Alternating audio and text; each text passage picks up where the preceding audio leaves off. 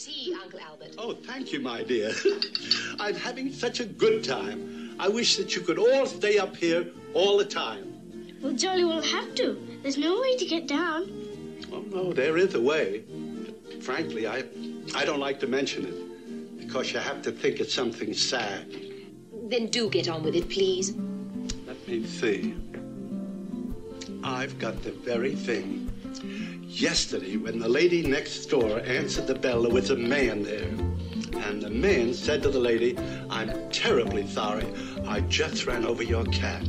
Oh, that's sad. The poor cat. And then the man said, I'd like to replace your cat. And the lady said, That's all right with me, but how are you at catching mice?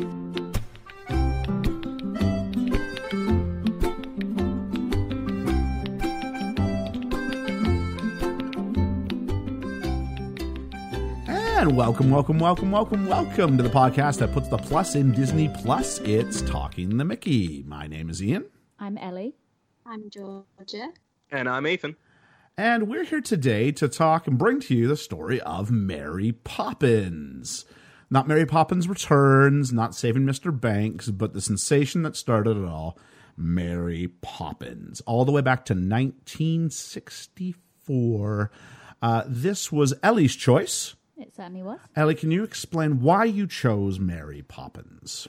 Um, well, largely because I wanted to unlock the ability to review Mary Poppins Returns at a later date because we can't do that until we've done the first one. Um, but also A sneak peek behind the curtain for all of you listening, all three of you. Um, also, just to kind of again, I like to jump between the decades when we're doing the reviews, so we're keeping things fresh. And um, I think it's an interesting one to do because it's obviously the mixture of the live action and the animation, and uh, one of the first ones that did it. Obviously, we saw Three Caballeros before that. I believe was the first one, um, but I would say that one was largely animation with a bit of live action thrown in, whereas this one's kind of the opposite way around. So yeah. That's an interesting point. Uh, Georgia, um, I mistakenly earlier in the, in, in the process thought that Mary Poppins was a animated Disney classic. I thought it was in that list, and it turns out it's not. And in a world where Three Caballeros qualifies, I have a hard time with Mary Poppins not qualifying. As our resident Disnologist, um, do you have any information, or has there ever been like a petition? There's a question: Has there ever been a petition by people to like get a movie like moved onto the onto the classics list, or is just kind of note that the so it be written, so it be done? I've, yeah, I've never seen anything like that. Honestly, I don't know what makes them qualify. Um, Okay. It just seems to be what the company pick. Um, and I guess when they were originating the list, uh, Three Caballeros would have been their main film for the year, so it went straight on. Rather than now, when they do several, um, they have to kind of pick out of which ones they want. So, no, I don't really know. I'll have a quick um, Google whilst we're still introducing, and then come back to me if I've got anything in a little while. Okay. Um, Ethan, you have any experience with Mary Poppins, buddy? Uh, I watched it way back when I was like five, and there's one scene in the film which, watching it back, I don't know why, it just terrified me. Okay. Um, Ellie, I mean, you sort of talked about kind of your, your whatever, but a lot, lot of memories of Mary Poppins, or Um, not hugely. I think I've probably, but I might have only sat through it all the way through once. But it's one of those ones that's always on at Christmas and things like that. So you catch little snippets of scenes and stuff like that. Georgia? Um, I watched it for the first time five or six years ago, four or five years ago. I'm not really sure entirely now. Um, and really, really liked it. I, I have a very soft spot in my heart for Julie Andrews, and this is her in her prime, so it makes me very, very happy to watch it. See, me, I've got a very, um, I don't even love hate's the right word for this film growing up. Uh, my sister, hey, Kirst, how are you? Um, tended to have seasons in her life where she had a favorite film, and that generally meant like once a week she would put that film on on Friday nights. There was something called TGIF, which was like your sat, uh, Friday evening sitcoms, family oriented sort of sitcoms, uh, quite tame in nature. Uh, and then at the end of that, uh, she would always want to put on uh, one of three films, and how old we were. When we were proper young, it was Mary Poppins. And just for the sake of completion's sake, I'll, I'll list the other two Adventures in Babysitting, also available on Disney Plus, I believe. I believe. And then the third was Titanic. And so Um, I have very a much. long one. It is well, yeah. To be fair, so was Mary Poppins, but I have this thing where Mary Poppins itself, all three of these movies kind of go went through his phase for me, where they kind of became scarring in a sense. I'm just like, I just don't want to hear that same thing over and over and over again. And I found myself even now remembering strings of dialogue from a movie I have not seen. And I can safely say this in 25 years, but yet I knew it beat for beat and in in many sequences. And so uh, I was not going back on this one with optimistic thoughts. I was kind of going into this one a touch begrudgingly. Uh, looking forward to see if maybe I appreciate it more now with adult eyes and ears than I did uh, when I was younger. Maybe it is the equivalent of Brussels sprouts. Because when I was a younger man, I, I did not like Brussels sprouts, and now I think they're quite tasty. So maybe, maybe Mary Poppins is the Brussels sprouts of the Disney catalog. So there we go. If there's ever been a quote for a uh, for one of those Instagram posts, I think that's the one. Maybe Mary Poppins is the Brussels sprouts of the Disney catalog. So Mary Poppins, directed by Robert Stevenson, not Robert Louis Stevenson, but just Robert Stevenson. Uh, songs by the Sherman Brothers, and I don't usually front load uh, this, but I mean, if you've seen Saving Mr. Banks, or if you've just familiar with the, the Disney catalog, I think on a larger scale, uh, the Sherman Brothers are as big a part in getting this movie made and the success of it as anybody in this film. They might even be the singular driving force, actually, come to think of it. I have to say that despite not having seen the film loads of times, I'm very familiar with the music. Okay. Yeah, I think the I think the music has sort of worked its way into um, society. I think it's, it's all songs that we're familiar with. What was the one we were doing not that long ago? And I said the problem is that none of these songs are memorable. What was that? Um, Sword and Stone. Sword and Stone did it have songs? Yeah. Okay. You I guess said they I guess, weren't memorable. I guess point I guess point proven, yeah. But um I was going or yeah, but whereas this, whether you've seen it or not, the, the songs have all made their way into sort of the the catalog. They are iconic. Georgia, I know you really like the Sherman Brothers and kind of the music in this film. Anything you want to contribute? Um, it makes me smile basically every time I see that a film is has the music done by the Sherman Brothers, just because I think they are so wonderful and were completely underrated um, when they first started out, and then they did things like Mary Poppins and became household names. Um, I think they're absolutely incredible, and they're another. Um, they class as Disney legends. They do have their own window in the parks. Um, so if you go through the parks, they've got all the shop windows have dedications on them that look like they are for just like signage for the shops. But one of them will say um, something about the Sherman Brothers on it, which is um, really lovely to see that dedication go up there for them as well. Now, Disney Legends, something I've just really learned about the last couple of weeks because this is kind of like their version of a Hall of Fame. Am I, am, I- correct in this? Yeah. It's like you know the Hollywood Walk of Fame or various halls of fame. It is this is the highest honor that I guess you you can means if you resonate in, within the Disney universe for performers or for Pretty much, writers in this yeah. case. Yeah. Um, So it would be it's all founding members and then legends that are that have their own um, name in a window. I just looked back to the notes that Georgia sent me for Sword in the Stone, and uh, that was written by the Sherman Brothers as well. I was going to ask. I knew there was something else the Sherman Brothers did, and I remember thinking I was disappointed by it. And maybe the gimmick was what came first. I think Mary Poppins is sixty four. What was Sword in the Stone? I want to say sixty six. Someone wants to look that up. That'd be great. Um, but meanwhile, uh, screenplay by Bill Walsh and Don DaGradi. 63. 63 so maybe they were just going maybe they were overworked at this point. point and Quite possibly. book by P.L. Travers. And if you haven't seen Saving Mr. Banks, I would highly recommend it. It's a great, I mean, again, it's very much similar to, if you, if you listen to our other podcast, Best Film Ever, you have to consider the source when looking at a quote unquote biographical account.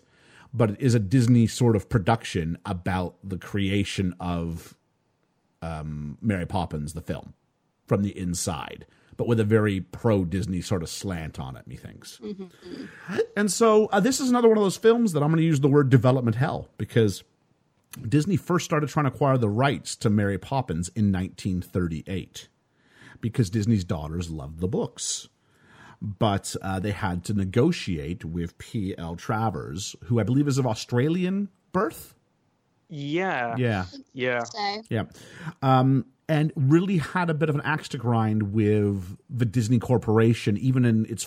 I think she was the original person who who kind of went, "This Disney's a big bad behemoth, and I don't want him doing this to my to my story," and he really had to fight Yeah. for it.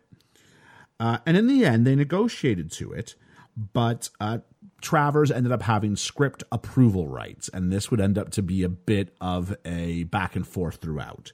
Uh, she was movable on some things. The Sherman brothers pitched for the setting to be moved to Edwardian England when the original setting of the Mary Poppins books is in the 1930s.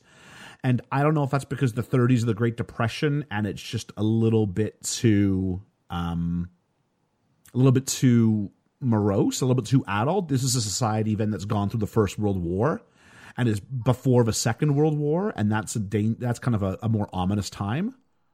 Yeah, I believe the original books were a lot darker, were a lot Yes. more serious, were more akin to Nanny McPhee than the Mary Poppins that we know today. Yeah. I'd be interested to know what Mrs. Banks's role is in the 1930s version. Then Well, actually, it's really really interesting, and we- we- I- if I can come back to that when we get Mrs. Banks okay, on, that would be great.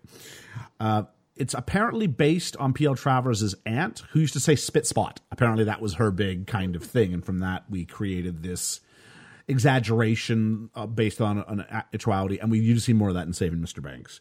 Uh, it says that the Sherman Brothers wrote more than 30 songs for this film, of which, you know, 14 to 16 make it onto the actual uh, final thing. A couple differences between the book and the uh, film. Um, in the book, which we talked about a little bit earlier, Mary Poppins is less vain in the book. And she's also says to be more caring than she comes off at times in the book. Sometimes, sorry, uh, yes, she's less vain in the book, but she's also more caring than she is in the book, or something like that.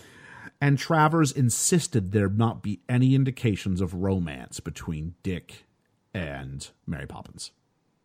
you mean Bert? Oh, Dick Van Dyke, yes, between Bert and Mary Poppins, of course. They Of did a good job there, didn't they?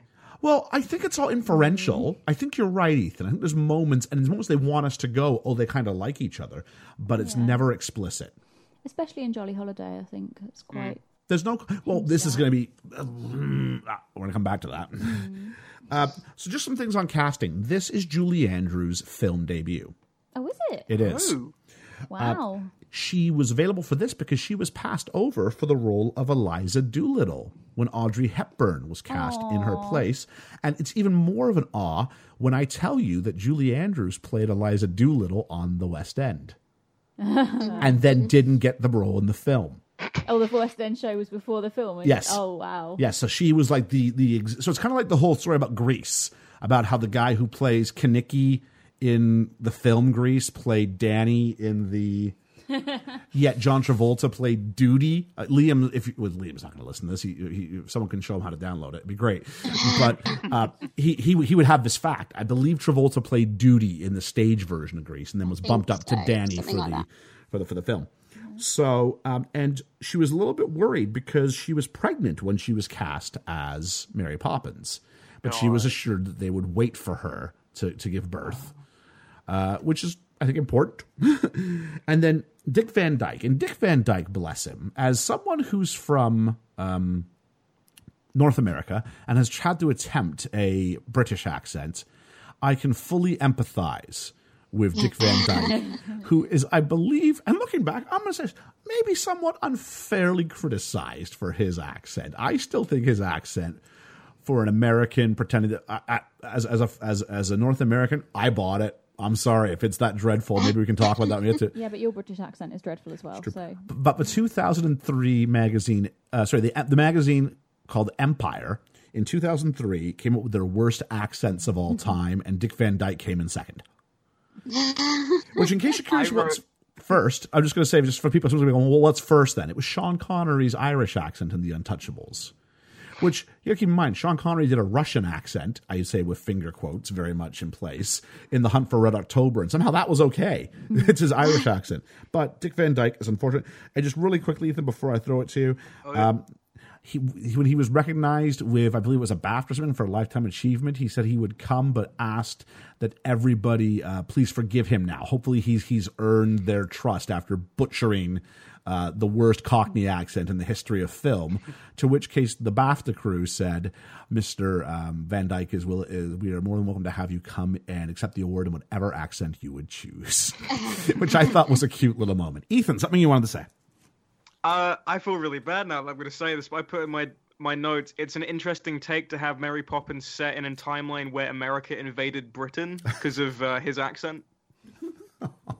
Did you know though that his vocal coach for this was Irish? Yes. So it's, it's hardly any surprise that it didn't go too. And actually, Dick Dick Van Dyke says, if you go and listen to my coach, I'm doing a spot on him. Like, I- I'm just doing what he told me to do. it's not my fault. Yeah, but you got to go. Out of all the actors, could you not just get someone who was actually from that region? Say, just hang out with Dick Van Dyke for a couple of months, would you? Oh, so we got Sean Connery from The Untouchables then. Yes, I guess so. so, um, any ideas where this might sit in the pantheon? If I said IMDb rating, we just go really quickly, and I mean really quickly around the table with it. What do we think it might be? IMDb. How does the public rate this? Seven point nine. Seven point four. I'm thinking 8.9 because this is one of those classics. It is one of those classics, but it's also one of those classics musicals, which Oh yeah. seven point eight actually, so pretty close. And then what about the critics? What about the Rotten Tomatoes score? Um, I don't. I don't know. I'm gonna say a bit lower, like maybe like sixty-five. Okay, Georgia, I would go seventy-five. Ethan, I'm gonna go high again. I'm thinking like 95. one hundred percent of critics approved oh, of No. Mary Poppins. Which, if you look at it from a technical perspective, I mean, whatever you want to talk about the music, I think it's there. For the technical expertise, I think it's there. You so the, I I guess at the end of the day, you go performance. Do you like the story, or is something? About, and and I think that's kind of where it goes. For its time, 1964, they do a lot of cool stuff with Mary Poppins. Yeah. Absolutely incredible. I've got some stuff on the animation, which is not a surprise, um, but I think it's done so well in this film. James Powers of the Hollywood Reporter said Mary Poppins is a picture that is more than most a triumph of many individual contributions, and its special triumph seems to be the work of a single, cohesive intelligence. And so I will say that, you know, I think that's pretty accurate. I think you look through individual performances. We we not to name drop best film ever, but I will one more time. We did a podcast last night where we recorded. We talked about Moulin Rouge, and kind of that was the idea, like person for person, where was the bad spot in this? And the question then becomes, what happens when you add it together? Does it feel disjointed? Does it still work? And this one's number one where I think we go, you add the individual pieces up. I think it works. Absolutely. But let's take a little bit of a deeper dive. This might be the most attended film in the UK uh, in the 20th century's history. Over 14 million people went and sat bums on seats to see Mary Poppins in the cinema in the 20th century. Wow. That's incredible. It is incredible. It was nominated for 13 Academy Awards. It won five, um, including Julie Andrews over Audrey Hepburn at the Golden Globes when they were both nominated. What for Eliza Doolittle? Yes, for Eliza Doolittle. and funny. Julie Andrews, in her debut, wins Best Actress at the Academy Awards. Oh wow. A And- very rare occurrence. and Audrey Hepburn was not nominated. so I think she got at the end. Uh, it's the only. Um, this was nominated for nominated for, for Best Picture. It was the only um, film of Walt's ever to be nominated for Best Picture in his lifetime.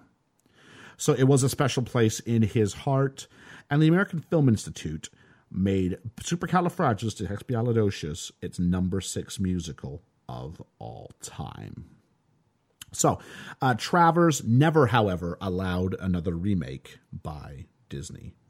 Uh, her official title on the film, if you noticed, was a consultant. And uh, she was not invited to the opening until she embarrassed a Disney executive, which forced them to then invite her after the fact. Uh, she said afterwards, I've seen it once or twice, and I've learned to live with it. It's glamorous, and it's a good film on its own level, but I don't think it is very like my books. And Cameron Mackintosh, he who did The Phantom of the Opera, uh, arranged a stage musical. Travers allowed it to happen, but said only English born writers are to work on it, and no one from the film production, including the Sherman brothers, are to have any new content to be added. But she did allow the existing Sherman brothers content to be in the musical. Well, and that was actually rewrite all these. Well, no, because if she really song. believes it's it's like a certain way, she could. She seems to put her foot in the ground and says it's not like my books. But then it was so much so that it was in her will and testament because she died before final approval could go through. And in her will, it says the Sherman Brothers songs can stay, but they're not allowed to write anything new. Yeah.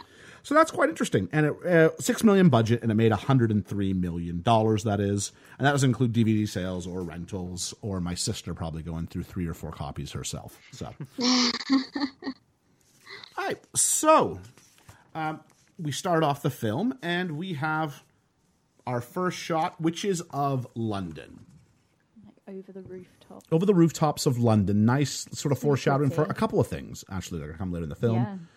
And we get a mini overture of some songs. Which is just lovely. Uh, It like, is. If you go back and watch that for a second time, you go, oh, it's that song, oh, it's that song, oh, it's that Yeah. song. And it's just a lovely introduction. And it is a proper overture. It's like a Yeah. theatre overture that an does that as well. and I think it speaks to 1960s being a different time in cinema, where it was very much in many ways, especially for something like this, if where music will be thing, it was a video reimagining of what you may have previously seen in generations past or a generation past to see on a stage. Yeah. I mean, films like that were kind of like an event, weren't they? Yeah, I think so. I think so. And keep in mind, I mean, these are the days of one or two stage or screen picture houses. And so when a, when a, when a film came to play, I mean, it was going to be there for twelve weeks, sixteen weeks, twenty weeks. And so, you know, how do you make that an event? Because you didn't go see films every week. So this was an event in and of itself. So, um, so in the mini overture, we get Feed the Birds and Spoonful of Sugar, amongst others. And we meet Julie Andrews. And we just get a shot of her kind of looking down. That's really all we get. And then we cut to Bert and his one man band. The first of many sort of, you know, griffs or graphs or I don't know what to say. But he's just he's got a different angle every time we meet Bert. He's trying his hand at something new. And I liked I think I liked one man band Bert. I enjoyed the comedy of it, but as a brass player, I have to question the practicality of that cornet being playable with no hands. It just would not happen. To be fair, he has to finish his number by crashing a cymbal into his head. Hello, Debbie. Please get a hold of us and let us know if that would work, because I don't think it would. Moreover, I think you would absolutely concuss yourself after about the first two songs. So, he, Just a did, he did look pretty shaken up after he'd done it, to be fair. And we do have some tinges because he says he can rhyme about anything, and we have some tinges of Chim Chim Cheree. It's not the final version, but we get the melody sort of drifting in, just so it's it's, it's sort of implanted in our heads for later because it wasn't included, I believe, in the overture, and we get our first taste here. And we got that Bert knows everybody in London because London appears to have twelve people in it in this film. Mm-hmm. Because there's Just not one person he didn't know. It's Cherry Tree Lane. Cherry Tree Lane. A certain amount of houses. It's fine. So, and this is weird because at this point, um, the wind changes. We see it, and I've got my notes so some sort of reference to step in time. I don't know if it's just the music in the background or what the deal is, but I, I obviously picked up on something. But Bert looks at the camera because he's now aware the camera's us, and he goes, "Oh, 17 Cherry Tree Lane. I know where that is." And at which point I'm thinking, "Well, okay, so are we? Are we the audience? Is the camera the audience? Is the camera someone else?" Because I, I, thought it was Mary Poppins. because I don't know I want to go to 17 Cherry Tree Lane. How do I know that? How does Bert I know that I know that? I believe it's it's supposed to be another one of the people that have stopped to watch him, um, who's then spoken to him afterwards. And there's little nods throughout, um, and you get the first one here that Bert might be slightly more than meets the eye. Bert might be a little bit more like Mary Poppins and her uh, magical ways than just a normal uh, normal insane. guy on the street. That's a really interesting theory which I hadn't thought of, and I'm Yeah. allow me to continue to unpack that as we go along because I might challenge it. I, I- I would love you to be right. um, so then we meet the crazy man who thinks his house is a boat. Mm-hmm. And can we talk about this slave that apparently he has working for him? this poor old They're both geezer who's crazy. got to like light the yeah, but at least he can tell the one guy it must be his house, which he thinks is a boat. Gay couple, maybe? Who knows? Maybe, maybe, maybe Very progressive. very, very progressive of Mary Poppins. Hidden. Ships, As he sailors. as, Rude. as he gets him to light his wick on an hourly basis. They are in a boat, dressed them. in sailors' outfits. There, yes, they are. Stereotyping. And so, um, And then we cut to the bank. We're warned that there's rough weather at the Bankses. I mean, what does that mean? And it actually means this is the one couple in London who, well, it's not the couple. It's just the maids who are screaming, the cook and and the and the maid, cook and the nanny about how feral these kids are. And we find out that the, the nanny wants to quit and is just waiting for Mrs. Banks to come home so she can settle up her wages. And we are led to believe it. Nobody wants to look after these kids because, and I don't know about you, but I am expecting the most feral children there ever were. Yeah, they're really quite sweet, aren't they? Considering they've had all these problems. Like, uh, Although they do, they do suggest that they have put toads in beds and it's replaced all- sugar with salt and all of these sorts of things. Cute sort of stuff. Like you look at Jane the wrong way and she cries. Have you noticed that about this film? Michael looks perpetually between eight and fifty-six. Yes, he I does. said He's that a- he looks he's like a an old goblin man of a as well. child in some yeah. shots. You are going to so He's regret saying that. disgusting. You are so going to regret saying that. Why? I'm just leaving that. Okay. So, uh, Does he die really young? no, no, or no. something? So, um, we've got, so the kid in the boat, kids are first really believe, and then enter Mrs. Banks. And I didn't write down the name of the woman who played Mrs. Banks, I don't think. No, I only got their actual character names. So Winifred Banks. And the embarrassing thing is, when this actress was cast, they invited her to come and have a meeting with Walt. And it's not until they sit down that they realize, because the woman who played Winifred also went out for the title role. And so Glynis she's there. Sorry? Glynis Johns. Glynis Johns thinks she's won the part of Mary Poppins. And she's not won the part of Mary Poppins. And as it's really awkward, but they still want her to play Mrs. Banks. And so with the with the door open and the Sherman brothers kind of listening in, he goes, "Let's go for lunch. When we come back from lunch, I want to play you this great song the boys have written for you." At this point, they have written no song for her. So on the spot, I think Glynis Johns is actually quite the um, women's right activist, suffragette movement inclined. So they actually let, lend that into the song. And in the time at gone for lunch, they reappropriated one of the discarded songs from Mary Poppins into the votes for women sort of song, the su- the su- the, the suffragette song, if you will and Suffragette. obviously includes uh, convinces her to actually go ahead with the role. And if- let's just start with this. I mean, how do people like Mrs. Banks? I thought her voice sounded like she got a sore throat all the way through her song.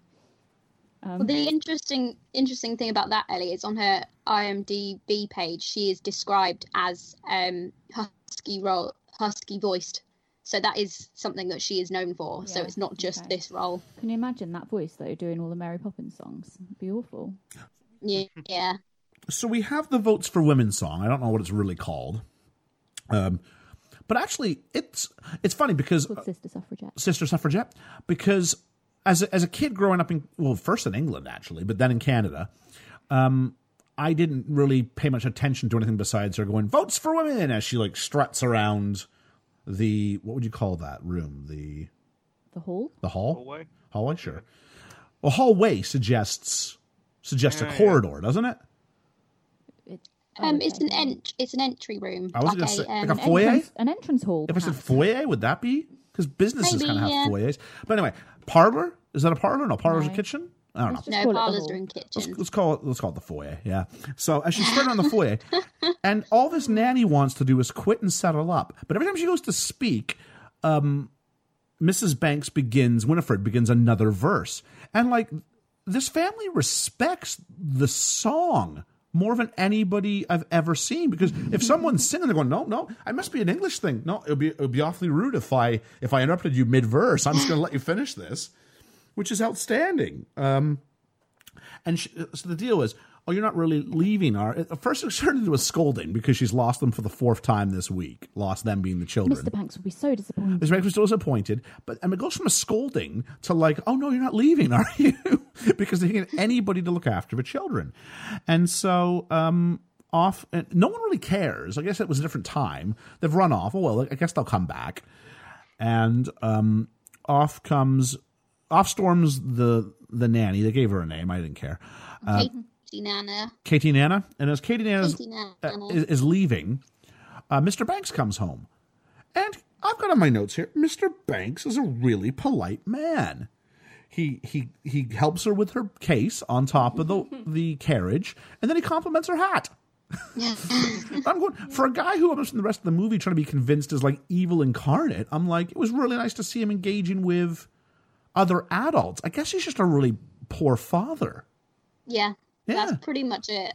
Yeah, that's that's why the inevitable turnaround isn't too bad because you've No. already seen him as a good person. He's just not a good father at this point. And just before he shows up, Mrs. Banks says, "Oh, please put these sashes away. You know how Mr. Banks hates the movement." And I've got my notes: Is Mrs. Banks a bad suffragette? Yeah. Yes. because she comes home being like, "Oh, it was so great. My one colleague got taken off to jail for doing this, and another one has done this. And what did you do? I, I, I, I, I've got another rally I'm going to tomorrow. It's like you are a bad suffragette." She is a bad suffragette, but it makes her so lovable. Because in public, she she gives the impression of being this like fiery suffragette, but when she comes home, like she's right under George's thumb. Absolutely. She has some of the best lines. She does, but like ironically so, yes. Yeah. And so then Mr. Banks comes home, and now Mrs. Banks is trying to pre- spread the news. They've lost another nanny, but not at all. Mr. Banks is going to do his song, and Mrs. Banks, it's her turn to respect. Yeah, she gets the same oh. treatment that she gave the nanny earlier on. And can I just say, I love that Mr. Banks works at the bank, yeah. and his whole song is how a British home should be run like a bank.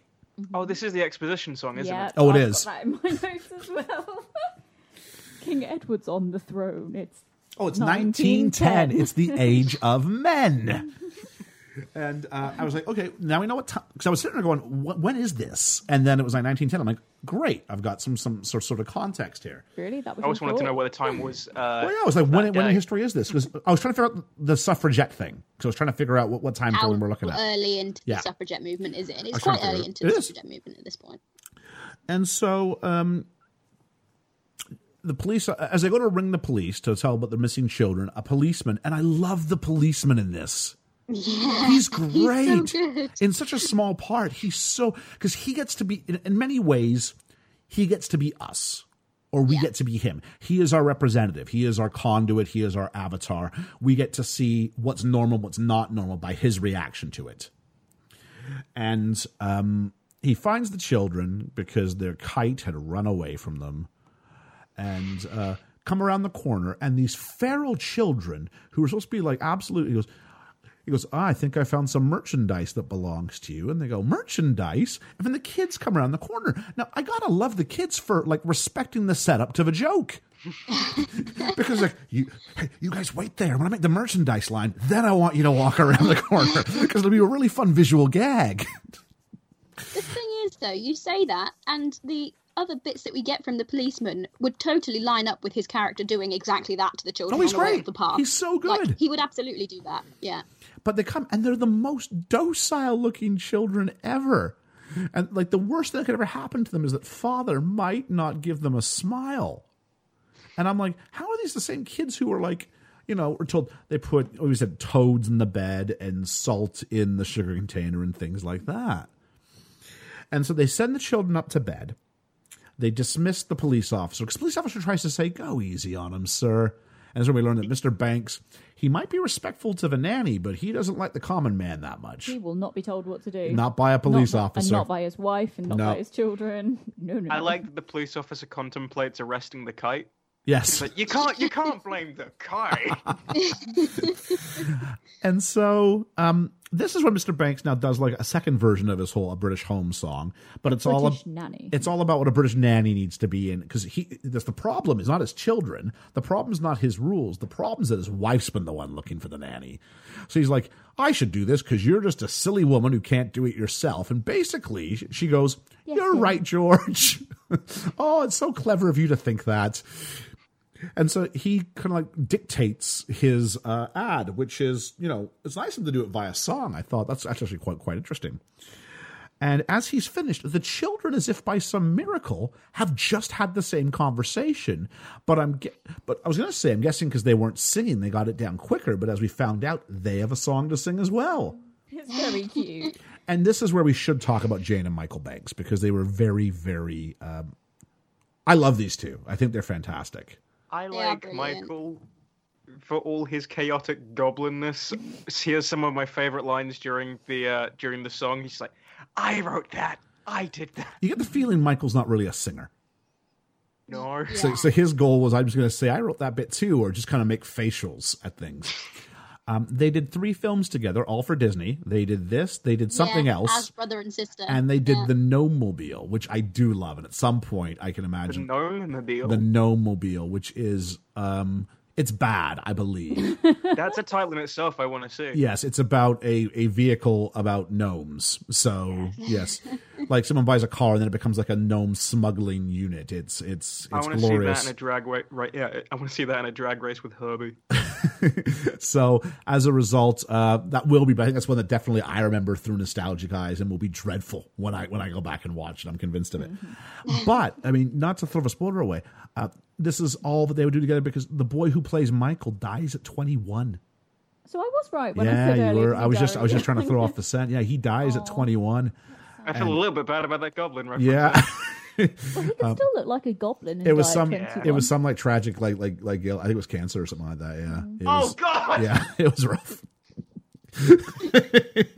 Every It is bad quite note I have about. Michael now I can't say. Well, I think we can still we can still comment on the performance. I I, I think that's okay. I think, I think it's okay. is, it is quite sad to see if you look through the cast of um, Mary Poppins on IMDb. They're all all of their headshots in the cast list are up to date ones, they're recent ones. Whereas his is his from this age, Yeah. because obviously he didn't go on to do much more. He got sick. Work He got sick very young. Yeah. Yeah, So, um, Jay and Michael Banks have their song, and basically their song is about you have to know games and never be cross. And it's to be fair, it's just as crazy the one way as George's is the other way.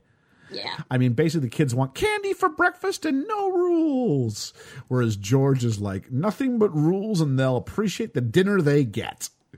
And reality goes somewhere in the middle. But of course, it's cute. But George, not only can he not just put it in his pocket or put it on the fridge and never bring it up again, no, he's got to tear it up and throw it in the fireplace, not light the fire. And then we see the um, the chimney, which will be important in this film, sort of sucks up the uh, letter pieces and off they fly. And in the morning, uh, we're getting ready for it's time to interview the nannies. And the wind has changed, sir. The wind has changed. And within, like, the Times is a fantastic publication because it's the next day only. And there's like 35 nannies who have read this. out. Like, George got his money's worth, whatever it cost him. Unemployment rates are high. Unemployment rates are high amongst nannies. And so there's like 35 of them. And as the wind change, but they go, oh, it's eight o'clock. He goes, no, it's not eight o'clock. It's still 12 seconds to eight o'clock. Now, knowing George to be the man of business he is, I'm going, why are you such a stickler for opening the door at eight? Wouldn't you get it ready early? But then the wind changes, and all these nannies go flying in the wind far, far away. And I'm going, is Mary Poppins a sociopath because she just killed two dozen nannies? I, She's just, God, I have she that in has my the notes. ability. Yeah, Mary Poppins has just killed several nannies Yeah. in her Whoa, entrance. whoa, Not whoa, What several. whoa, entrance. Not I mean, several. Come on. A Whoa, whoa, gaggle. whoa, whoa, whoa. How do we know they're dead? We Never see them don't. again. They were hobble they were hobbling up to the front door. I don't think they're surviving that fall. Might have let them down gently. Yeah. However, then Mary Poppins starts to show up, and as she's coming up to the door and rings it, Michael and Jane are looking from the upstairs window, and Michael says, "She's just what we asked for. She's got rosy cheeks." Michael has the most accurate eyesight since John Smith in Pocahontas, because he can see her rosy cheeks from at least twenty feet away. Um, and then we get the first. She has a, a conversation with Mr. Banks, she being Mary Poppins, and basically appoints herself for the job by pretending that she's interviewing him and not the other way around. It's the first of several times we'll see George outthought by Mary Poppins. I love this scene. Uh, well, did you want to say anything more about it? Because that's literally all I've got on it. I just I just found it really funny. She just really asserts her authority, and um, she once she's kind of clarified that she matches the points in the letter, she just uh, says, "Hmm, I'll give you a, a week's trial period, and just I'll see the children And, now." and insists that she has to have Tuesdays off yeah, and just just goes upstairs. and goes upstairs. And just before we go over to there, I think George is so dumbfounded. A because the letter that he's uh, ripped up, Mary Poppins has a recreated version of it, and he's just so like caught up by this trick that he can't like like snap himself out of it. And the second half Goes is, over to the fireplace to like mimic ripping the letter up again and looking up And the he keeps, chimney like- whilst she's giving her spiel. and he keeps great. banging his head off of the uh, off the mantle. Yeah. yeah. Um, and then the second, point here. okay, It, it's just what I wrote down because I completely forgot. he kind of looks like John C. Reilly, and I think that might just be me, but he kind of just looks like a squished John C. Reilly to me in that scene. It might be you on that one. Anybody else get a squish John C. Reilly feel? I didn't notice. No. Not that I've the ears noticed. and the nose. He's not a bad man. He's just he's bad, and that's good. And Yeah. he was bad. Um, my other point is for a guy who's just done a song about how it's the age of men and how a British man at home it's his castle. He's at home, and a woman, the help, has just told him basically how it's going to be. And then when you say Mary Poppins goes upstairs, well, technically she goes up the banister, Yeah, she which is which is the first sign of magic, and then she goes across the railing. It's not the first sign of magic. the first sign, sorry, the first sign the children have seen of magic. Well, no, she floats down. They see her floating Do they see her down, floating down? with her umbrella. Okay. Yeah. Well, it's okay. It's, it's it's the coolest bit of magic we've seen so far. It is the coolest bit of magic so far. Yeah.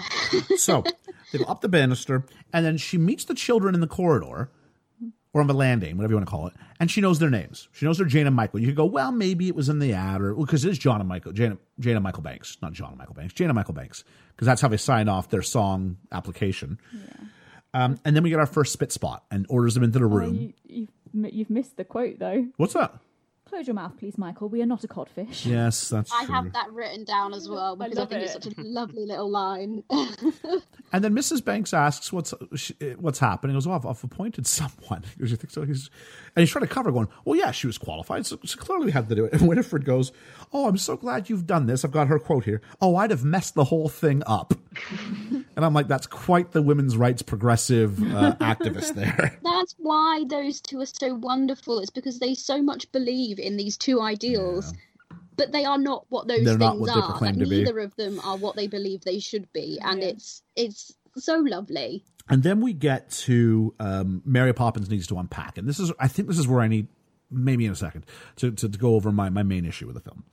Um, but there's some cool bits here where they really show off some. I don't know how they did it. I don't know if anybody ha- if anybody's looked into it, but I believe it's an did. old magician's trick. It is a trick that is used on stages and things, um, so it's quite closely guarded. Well, I'm sure it is, but, but the th- they make quite clear that Michael goes underneath the table and touches the bottom of the table, and he's he's definitely trying to validate that this is legit magic. I think Because- it's one part blue screen to one part practical effect. Because there's some parts where you can really see like an outline of oh, Mary ab- Poppins absolutely. stuff out. I mean, there's some bits in the film throughout where we're going. That's clearly a not not a blue screen because blue screen didn't exist then, but it's it's one thing of film on top of another thing of film, mm. and that's how they're getting this effect across. And it's obvious, but obvious schmobvious. It's 56 years ago. Like it, It's it's, incredible groundbreaking. when it's It's done. gra- the time, yeah. the fact that I can't look at it and go, I know how they did that. The fact that I'm still going, how did they do this? Really, really effective and well done. And um, and it's been parodied a million times over now. Like Austin Powers parodied this. Like generally, there's there's a whole bunch of, you know, a lot of people have done the putting things into the bag trick, but taking it out's a whole different story. Um, and Don't th- forget the carpet bag has already made an appearance in the previous film in Sword in the Stone with Merlin. yeah, that stuff going for the most part. It was going in there, coming out, but it's animated. I think you. I don't know if it's as if it's as effective. We can draw them and disappear them, but yeah. And then we get here's my issue with Mary Poppins. Because the children want to be measured with her tape measure, and she measures them. And of course, Michael's like stubborn, stubborn and stubborn and a soon to be alcoholic, and Jane is a Karen in training. But um, then Mary Poppins says, Mary, Mary Poppins, measure you, measure you. And she does, fine if I must, which is part of. Mary Poppins was just always irritated by everyone around her all film and would do things she wanted to do begrudgingly at every point. But then goes, Oh, just what I thought. Mary Poppins, practically perfect in every way. And my issue with Mary Poppins is that she is the most smug character. And maybe it's not her fault because all film long, everybody's script is just, Oh, gee, you're wonderful, Mary Poppins. Oh, you're the best, Mary. Oh, you've never seen anybody like our Mary. And this is half of the storyline. It's just people saying, I forgot my line. Just say something nice about Mary. There's something about Mary Poppins. It's like four I songs I think love that's it. just like she's great. And my issue, I need to say this, is not with Julie Andrews' performance because I think she's fantastic in this. My issue is I hate the way she's written. See, I really like the way Mary Poppins is written because of how smug she is, because of how vain she is. She's a complete outtake from the rest of the women in the film and of that time. It's a complete stark change to the oppressed but trying to break through Mrs. Banks and the maids and the cook and the previous nanny that we see that are all doing their job and getting on with their job. Whereas Mary Poppins is this ethereal being that does whatever she wants when she wants, but she does it to help out other people. So she has this air of I'm better than you, and she knows that, but she uses it for good. And I think that's wonderful. And if she wants to look in the mirror every so often and go, yes, I look good, and then have her mirror look back at her and kind of be cheeky to her, that's wonderful. Well, that's absolutely brilliant. part of what- I love it. It's I of wish what I had that kind of self confidence. this is part of what P.L. Travers had with issue with the film because there's even the scene where there's a very small mirror on, the, and I actually quite like this bit actually, where the small mirror won't do, and she grabs the much bigger mirror and puts it on the, the thing and goes, "Oh, much, much better." I'm like, "Okay, fair enough, I can dig with this." And then we get the song "A Spoonful of Sugar," which is the first game they're going to play, which I think every babysitter has probably used at some point. We're to play the played this game. we're going to play the cleanup game, and maybe did a song, How clean up, clean you up. put this away? Well, apparently, if you can snap your fingers, quite like I'm telling you, like Thanos is like, yeah, he gets a lot of credit for the whole snap thing, but Mary Poppins should get more for her snapping ability because, like, she can do wonderful things with the snap of her finger without Infinity Stones. She's absolutely some sort of a witch, some sort of demigod, yeah. whatever you want to label you want to put on her. And I think it's, I just think it's so good I can that she does. prove. That that she goes as a nanny. Of all of the things she could do with all these powers she obviously has, she's a nanny who helps children and families out. And maybe that's my background as a childcare practitioner that's going, I adore this. Um, maybe it's my love of Julie Andrews. It's probably a combination of all of all of the above. But I think it's just so well done. I aspire to be Mary Poppins. Like I wish I had that self confidence, like Ellie has said, and a, a confidence in my own ability to go. Yeah, no, I'm good at this. I know I'm good at this. I'm only going to stay until the job is done, and then I'm going to go and help other people. Ethan, I is just it- think it's so great. Ethan, is it difficult to aspire to be not only a fictional character but a fictional character with supernatural powers? It's it's like if I went to you, Ethan. Oh man, I, I so want to be Shrek. just, I just, you know, he just knows what he wants and he goes for it. He, he he's true to himself. Well, I'm no, looking at my cosplays right now. I'm, I'm, it's kind, it's kind of hurting me. My jacket, my my Star Lord jacket's right behind me. Yeah. Well, at least he's like a it's human. Well, The kind of. He's a god. Yes, only in the second film. the argument I would make is that you can still achieve the same things Mary Poppins achieves without the magic. It's just a lot quicker with the magic. Sorry, my, I I just my, my my eyes just perked up. Ethan, just a quick aside: if he's a god, how can he be snappable? I think he's not a god anymore because he killed He's his. a demigod. Oh, he loses his god status when he kills his dad. Just half of everything living. Yeah, I don't know. Anyway, uh, it'd be cool if like half of them disappeared. It's just like Star Lord's legs walking around or something like that. I would really like to count up the number of um, uh, talking the Mickey podcast where you've managed to get some kind of like Avengers Marvel universe. It's it's, it's a Disney into it. property. I can do that. It is, but like we're reviewing Mary Poppins. Come on, guys. Back to this. Um, Mary and so Poppins is mentioned in Guardians of the Galaxy. We're allowed to That's- bring that is Guardians of the true. Galaxy into Yeah, Mary that's true. Poppins. Very very quoted. So cultural cultural uh, significance. Thank you for bringing it back. Yes. Uh, so saving and so the movie Save Mr. Banks talked about the song Spoonful of Sugar because they actually kind of had a bit of a problem, if the film's be believed, with writing Spoonful of Sugar because it didn't sound right because they were going a spoonful of sugar helps the medicine go down. And it, it was missing something, and they went, "Well, this is Mary Poppins." To her, you know, everything's backwards. Up is down, down is up. So it, even though it says "go down," the melody should go up. So we get spoonful of sugar helps the medicine go down the medicine go down. And so they kind of let you sort of work into that. And uh, Ethan, you might remember who was playing uh, one of the Sherman brothers in that film, Oh, my boy BJ Novak. B.J. Novak. Who, My favorite part if he's not if he's not hunting Nazis with Brad Pitt, he's writing the songs to Mary Poppins or starting fires in offices. So God bless him. B.J. Novak. Ryan started the fire. Right, start the fire. And so we have lots more crazy visual effects, and then she's going to go take the children on an outing. So all three children now scoot across the banister and slide down it. Children. Well, Mary Poppins is just is just a giant child, and she, so three of them. and if you're, if you're thinking, "Wow, that's a really great trick," I can't wait to see them use that for the rest of the film. They will never do the banister trick again. for the rest of the film, everybody will walk up the stairs. what? It is brought back for the sequel. Well, I, I so- That's a spoilers. A B doesn't count. We're talking about Just this spent film like the last only. five minutes talking about Only, saving only, Mr. Banks. It's, say Mr. Banks is the story of Mary Poppins. I can get away But with save that. it for that review. We have what we haven't talked about is Ellen, the maid. Oh, really? I don't really. Okay, go ahead. Oh, oh, oh, oh. Um, Yep. just she just has such an expressive face and she's wonderful and she gets all these funny little comedic lines in there and when they slide down the banister she just kind of watches them gobsmacked and it's just another really funny moment i think Close your mouth, please, Ellen. We are not a codfish. All right. and then we go over, and now we're back to Bert, and Bert is doing uh, chalk drawings on the on the on the pavement. And I've just got written down in my notes how important is Dick Van Dyke to this film. I think he is.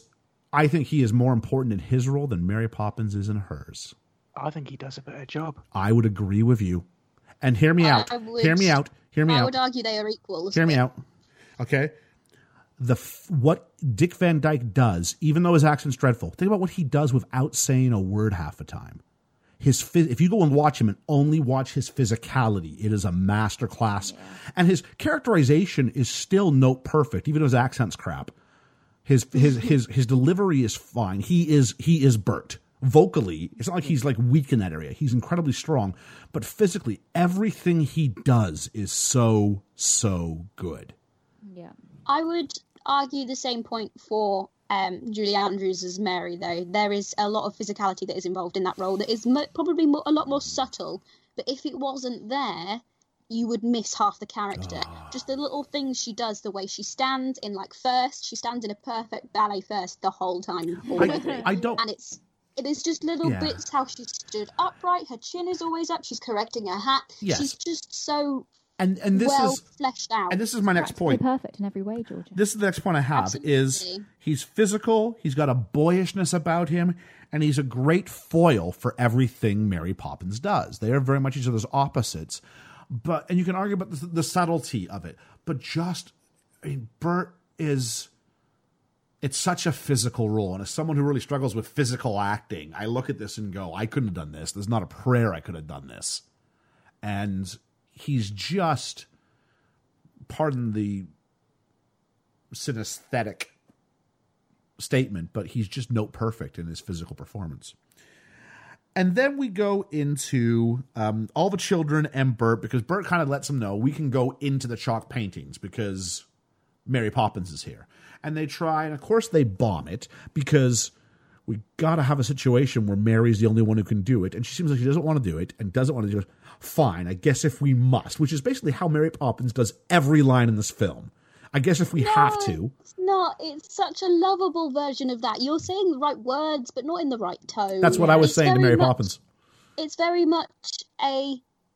But why are you messing? Why are you making something so easy, so like look so difficult, or whatever it is that she says? And it's this little aside that we get that we know that they know each other. We know that they've got a history with each other, and he's almost messing her about because he wants her to do it. and Rather also than yeah, anything else, I think definitely. it's You could him playing but her back up to what we were saying earlier they're totally flirting Yeah, you could say that's her saying this isn't the first time you messed something up. Like I think that I think they're exes.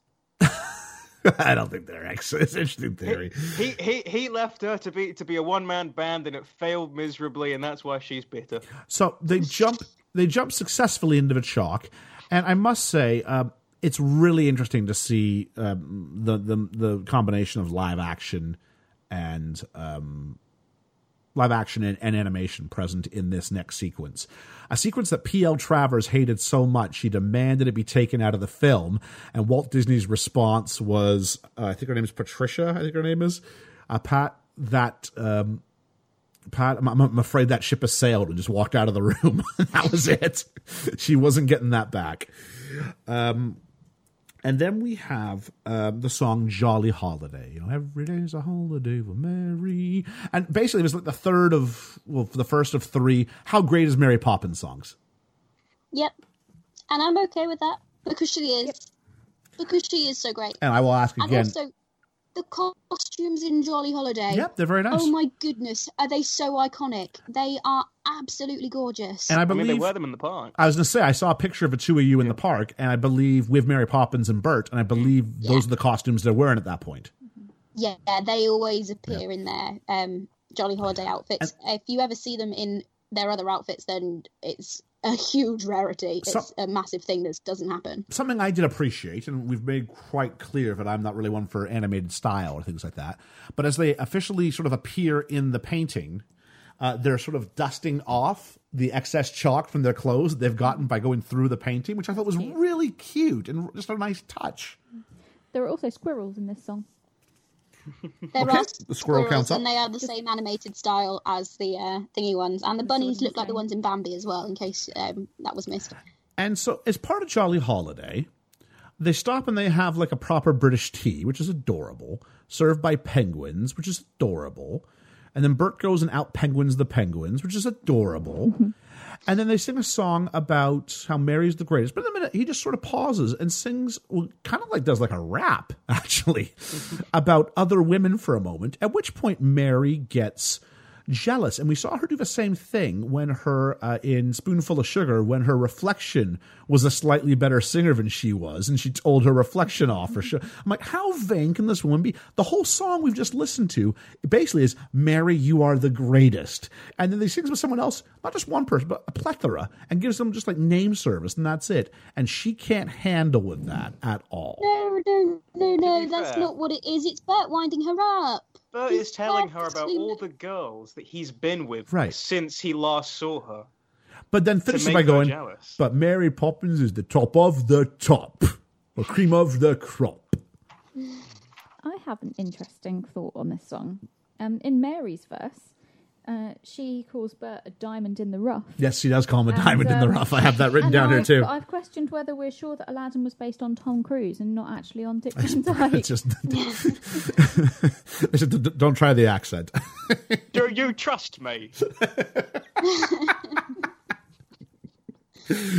I'm sorry. Was that someone from New Zealand doing an American doing an English accent? Because that's hilarious. and very Every a holiday with Prince Ali.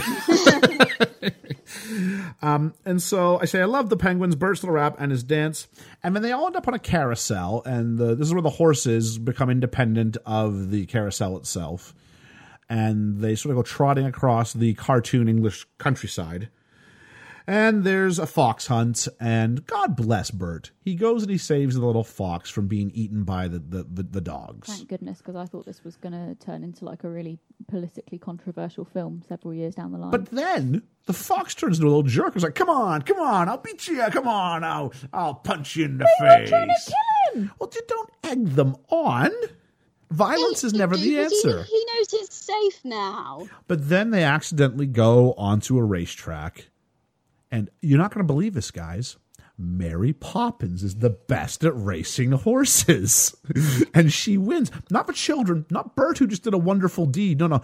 If someone's got their picture taken, it's got to be Mary Poppins. Because she's the best. I have a theory She about Mary is. Poppins. I have a theory. I'm going to come back to it at the end. Um, and then we have, as she's sitting there receiving her prize of cartoon flowers, they sing Supercalifragilisticexpialidocious. And I have in my notes, I have no idea what they're on about, but Bert just makes me love him. He is so lovable. as well as the little um, the little slim guy who tells the story about I once said it to me girl and now me girl's my wife. I'm like I always did appreciate that that little character there. the fact that he's just being hit in the ta- with in the head with a tambourine like throughout the entire song by his wife is brilliant as well. So and his dance is amazing. yes, and and there's something magic about the two of the, the the two actors together in this scene. I mean, as there is throughout, as there is throughout. For, for for all the Mary bashing, I will continue to do. Uh, I said Julie Andrews is brilliant, and she really is. And Dick Van Dyke, I think, is sensational. I think he's criminally under underappreciated for this role. Yeah, his accent, I think people just palm for that and don't realize what he's done. But um, when Julie Andrews left this, she went right on to do Sound of Music before this had been released. And she, uh, during one stall in recording with the children on Sound of Music, she had the guitar out and whatever, and was just like, uh, I don't think she knew the chords, but was like, basically, she kind of went, well, this, sing to us, Julie, sing to us. So she claimed she sang Supercalifragilis and, and, and con- convinced the children she was making it up on the spot. I think I've read that as well. Yeah. which is just like it's a great story because it's totally something I would do. Be like, yeah, I, yeah, I wrote this. um, and so shortly after this, it starts to rain. I think as soon as the song ends, cartoon rain happens, This bit's beautiful. and actually you can see the the chalk painting dissolve behind them and start to run. Yeah. And then we cut back out, and they're in the rain, and they have to get home. And they say goodbye to Bert, and Bert goes, and he's just really happily sweeping away. He's also responsible, sweeping away the chalk with his feet, I think, actually. He's sort of, I just want to be Bert's friend. He's so optimistic about everything. And so then we're back to the house, and she's making them dr- drink their cod liver oil, which was one of the deals they weren't supposed to do. And then we find out, no, no, no, it's magic.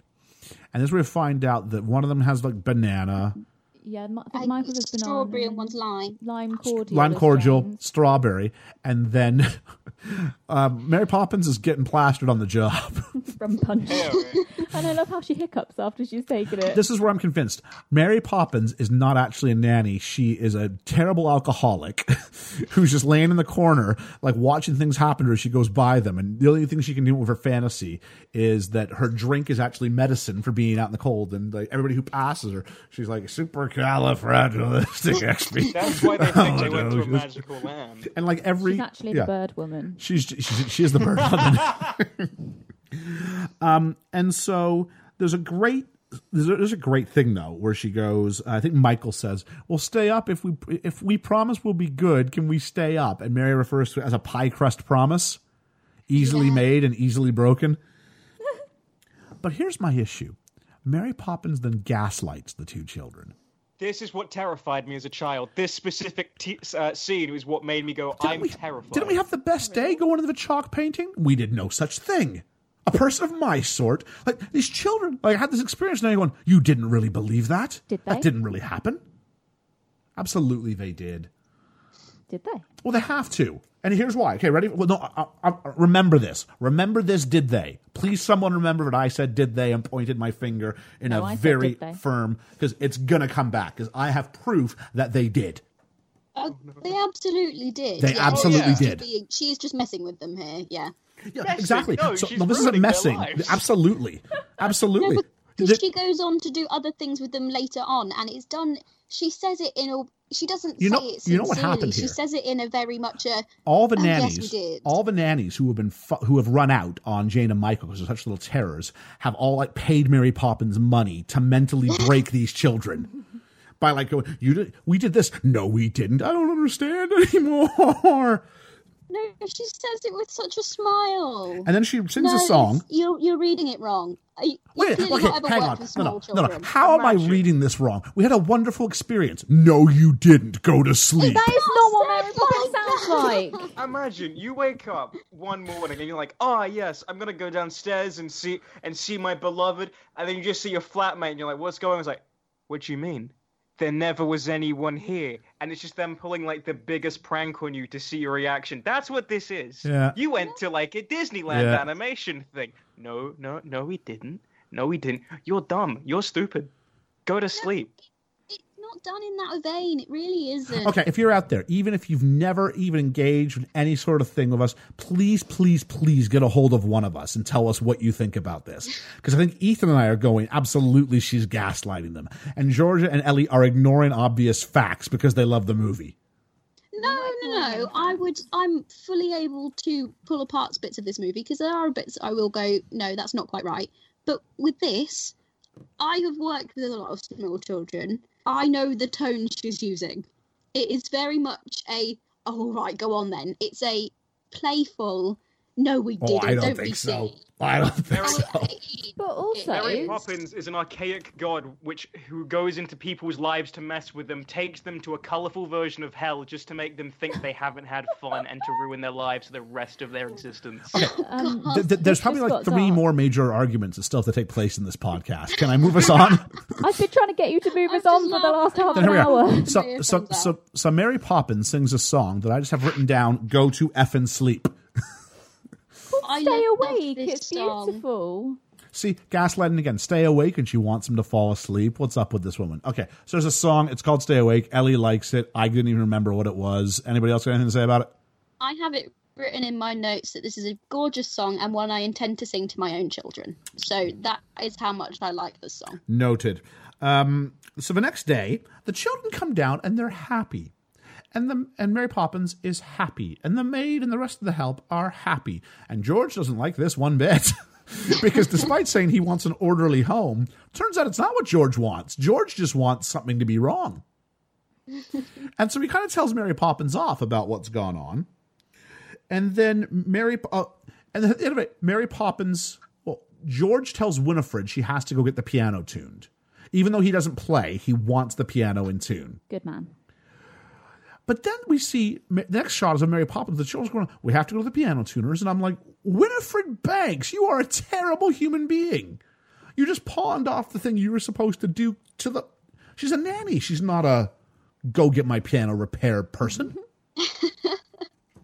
And there's a long list of stuff they have to do, but apparently it's very short because once the dog who was applying for the nanny post earlier in the film shows up and talks a little bit to Mary Poppins, we get and Which we of course she can understand because why wouldn't she be able to understand no- what a this dog is- is saying? And she's so polite to him. I've got yeah, uh, she's so yeah. polite to the dog. She's more polite to the dog than she is to the kid. Absolutely, I was about to say that. Wow. Unlike the children, she sees the dog as like someone who's worth honesty. I found I found this bit hilarious because when she's talking to the dog, she finishes it with "thank you," and the kids say, "What did he say?" And she said, "He said you're welcome." like that's not what they meant, Mary. And so then we meet Uncle Albert. Uh, Uncle Albert. I think George has got some excitement for this sounds Georgia- specific Georgia scene, and I think I know why. I why. think three of the four of us know why. So, Georgia, do you want to tell us who Uncle Albert is? Uncle Albert is played by one of the most famous and well-renowned clowns, Ed Wynn. He is absolutely sensational. His he had his own show when he was still alive. He Edwin was actually his middle name, as in the name Edwin, um, but then he split it into two as his stage name. Um, and he has such an iconic voice, such an iconic look. Um, and he also went on to voice. Actually, this before this, he voiced the Mad Hatter in um, Oh. Alice in Wonderland, and he is so good in this. I love him so much. He's such a lovely man. And it's his portrayal of the Mad Hatter that served as the inspiration for King Candy slash Turbo in Wreck It Ralph. That was oh, what's the guy's name now? I forget. It's the same guy who plays the um oh, he plays the oh, this is bugging me. He's from Firefly. He's in Jerry Maguire. He's in he's in Moana as some sort of a minor Oh, character. Oh, oh, oh uh, yeah, uh, Alan Tudyk. Thank you, Alan Tudyk. K2SO in Rogue One. That's that's it too. Yes, yes. And he was, uh, but yeah. So he was doing his best Ed Wynn impression in that, and you can totally hear it. And Yeah. uh, he's excellent. And so this is where we get our second bit of really strange Mary Poppins logic. Is if you, if you laugh too much, you end up floating up to the ceiling. Which, of course, for some reason, Mary Poppins has to hate. She doesn't hate it. No, no, no, you're wrong. You read this film so wrong. She doesn't hate it. She's just going, really? Do we have Oh, to? I hope so because much- I have written I have- down. Mary Poppins hates laughter. Why do people think she's such an engaging character? She's on a tight schedule. She's got to get a piano tuned. She's She trying to please everyone. That's why she eventually, with like very little provocation, actually sends the table up to them so they can have tea up there. And so it's so well the children end up laughing and end up getting up there. And this is where we get our first of a series of jokes. And the first one is Uh, I have a I have a uh, a brother or something who brother has a works cushy job in a has a cushy job in a watch factory. Oh, what does he do all day? Oh, not much. Spends the whole day making faces. And I actually wrote down. I think the joke holds up. it does. I really like it. All of those jokes hold up. It in was one of my favourites just isolation 'cause they do, puns. but there's just like this stream of dad jokes, and it's like, oh my god. No, It's they're the so best. good. And then we found out the only way to get off the ceiling, because eventually everybody's above the ceiling and they bring the tea up there as well. We get the second joke, which I don't know if it holds up so well, Georgia, about, you know, we just ran over your dog. Cat. We ran over your cat. Oh, I'm It's sorry. very funny. That's very sad. Is there anything I can do to help? Well, I don't know. How good are you? I'd like to replace it. How good are you at catching mice? the fact that it's set up by like a dead cat, I don't know if that really flies. And I don't think you get that i- i- into a into a film today. No, probably not. But I would argue that that's not necessarily a good thing. I think that joke is hilarious, And and, there's nothing wrong with making jo- jokes about dead cats Okay. because children are going to experience dead cats in their lifetime. then So what- And then we're told to think of something sad. And I looked it up, and Edwin dies of throat cancer. So that's pretty sad. And That on his headstone, sad. though, he wrote down his headstone, Dear God, he wrote it, did he? he asked for the following words to be transcribed on his headstone Dear God, thanks, Ed. And I'm like, that's really quite touching. I'm, I'm, I'm so glad Georgia Light made a joke halfway through me reading that. um, and then so they get everybody down, and then sort of the saddest thing is the fact they have to go. And Uncle Albert acts like acts like a five year old when someone has to leave.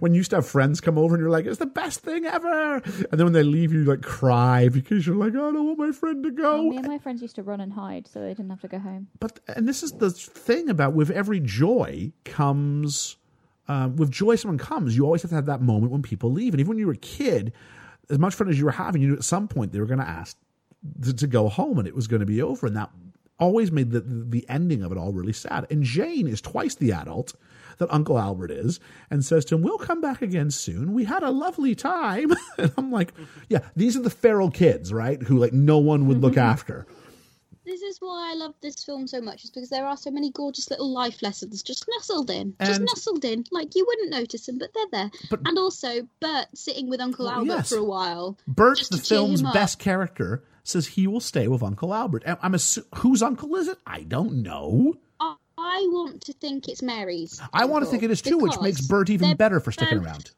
They're both magical. I mean, he floats up onto the ceiling because he's laughing. Like that is a magical trait. I reckon. I'm gonna argue it's not. No, Mary's uncle, It's and not. It's a universal trait. one. Yes, I know, but only when one of them's present. No, no, It no. I'm still gonna. No, you're still wrong. No. Oh no, Mr. Dawes does it, doesn't he? I, I No see. I, I wasn't Yes. spoiler in it, but yeah. Well, I mean, it, and the people have seen the podcast. It's fine. Seen the film. It's fine. Uh, okay, so no, I'm wrong there. But also, can we argue? Okay, so Mr. Dawes, senior. When we get to him, wait, are we jumping? Are we point jump? to come Okay, back to this. that's fine. come back to this. Yeah. Yeah.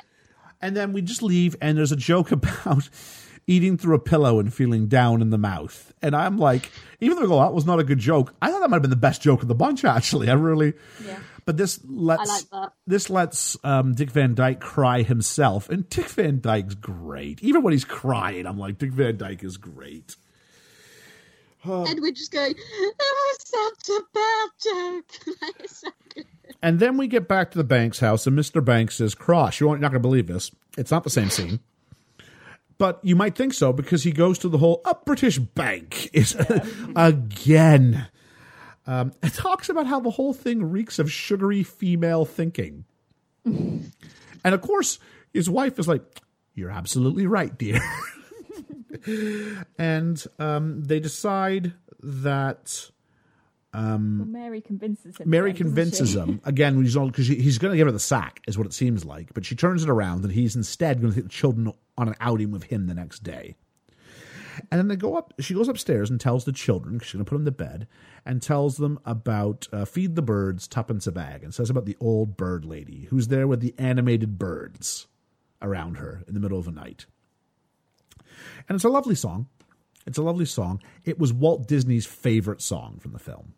It is a sends them to lovely song. Uh, apparently, whenever he told the Sherman brothers play it, they knew it meant this, and they would always play him this song.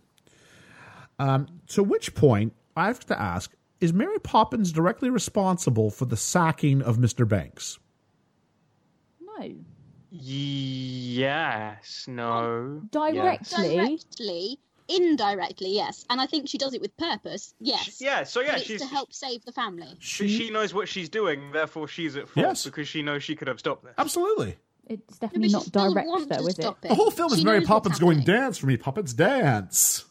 She is a g- she's a vengeful god Yes. playing with No, people's she's- emotions. She's she's helping the family. She's fixing the family. The family are better off when she leaves than when she arrives. Well, That is Exactly. just a straight up fact. well, are they? No, no, no, Yes, no. that's the whole point no of the film. Can we can we They get to the end? off. Can we get to the end and then ask that Please question? do. Okay, so uh, we get to, and then we have the old man at the bank. Who's the old old man?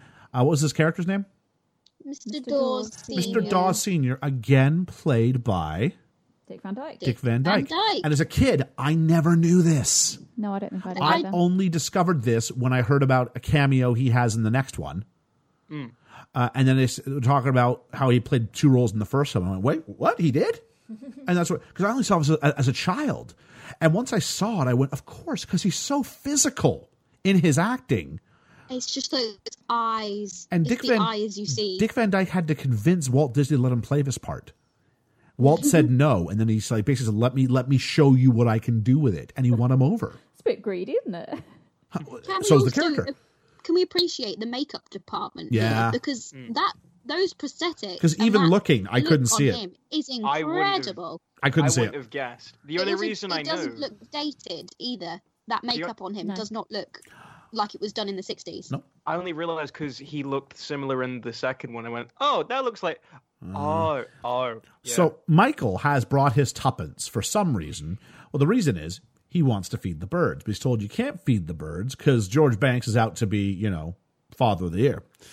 Uh, but then they get in, and I don't know what's so weird about these bankers that like twelve of them hoard around Michael, determined to get his money. They're clearly very busy. And they sing this great song about how tuppence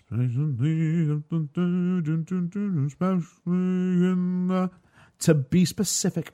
And as this is going on, Michael's hand slowly opens, which is actually like the one piece of cinematography I was really impressed with in this film, at least in the first four fifths of it. And his hand opens up, and you just see just a small sight of a two coins.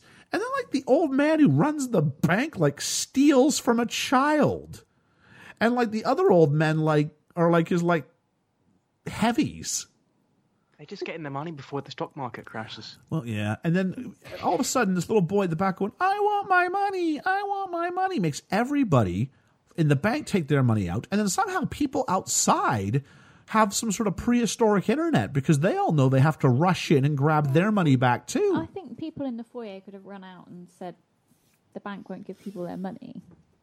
Yeah at everyone which point they do close up and i'm like is this legal? It might have been. I don't know. Rushing. I think it's supposed to draw so to an audience in 1960, whatever. It's supposed to draw parallels, I think, to the Great Depression and what it was like when all of a sudden you couldn't access that, and it makes them a very scary sight. And they run out uh, the children, and they run it quickly. Like the bank's like right beside the dodgiest part of London. Because in about 15 seconds, they're like some like the old woman from like Les Miserables wants to steal the children. And there's there's a really bad like soundstage effect of a dog barking, and I'm like, just bring a dog to the to the to I the mean, they soundstage. did. They've It already pops got up and tries to eat them. Yeah, well, like a shadow of it, isn't it? No, it's like an actual, like, it looks like a feral It's a wolf. German Shepherd, Yeah. isn't it? Is Yeah. Either way, they were not in the same place at the same time. um, and they run into Bert. Now, God bless Michael because he tries to kick Bert off for a minute because he thinks he, Bert's trying to attack um, Jane. And you find out, and then we get this thing where, um, first off, the kids don't even feed the birds. That's my that's my biggest issue here. They run away and they finally have it. They don't. So they're not being chased. They are. They're being chased And- out of the bank. And then Jane and Michael go. Did you watch this film? I did. And then Jane and Michael go, and Michael goes, Father's so mad at us. He Goes, we don't even know why. And I'm like, BS. You absolutely know why. He's, we don't know what we did wrong. I'm like, yes, you do. You didn't give him the tuppence. No child knows what what the concept of Yes. money and banking is. Or wrong. You can't look at a child and say and like have it walk in, break a stock machine, and then explain to him that he just caused like the devastation of the country. He won't realize that. And then Bert does this speech about, have you ever thought about your father being in a cage? And I thought it was a really powerful speech. It's really good. And just another moment where Dick Van Dyke is not just being a silly comedic Jim Carrey actor, but is showing like considerable depth and range in this role and talks about what it's like for the father because there's no one for him. He's got to he's got to toughen up, he's got to stiffen his lip and he's got to go to work every day in a place that he might not even like working at, but he does that for you and I'm like, "Damn, movie, good job." also it gives you the insight that Bert is on the same page as Mary because they're obviously working towards the same goal, which is for parents to respect their children and children to respect their parents. That Bert is the good end God. game here. Mary Mary's the devil, but Bert is the good.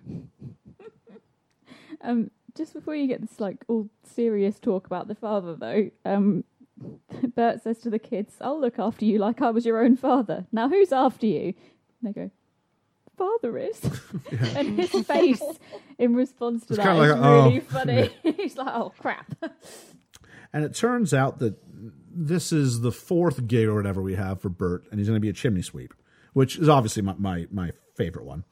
Uh, he The, ta- the most iconic yeah, one, isn't it? he takes the children home. It turns out no one can look after the kids because Mary's day off, and that she can. She just leaves them with the first adult who's even remotely going to be around. Which, to be fair, these kids have proven they can kind of take care of themselves.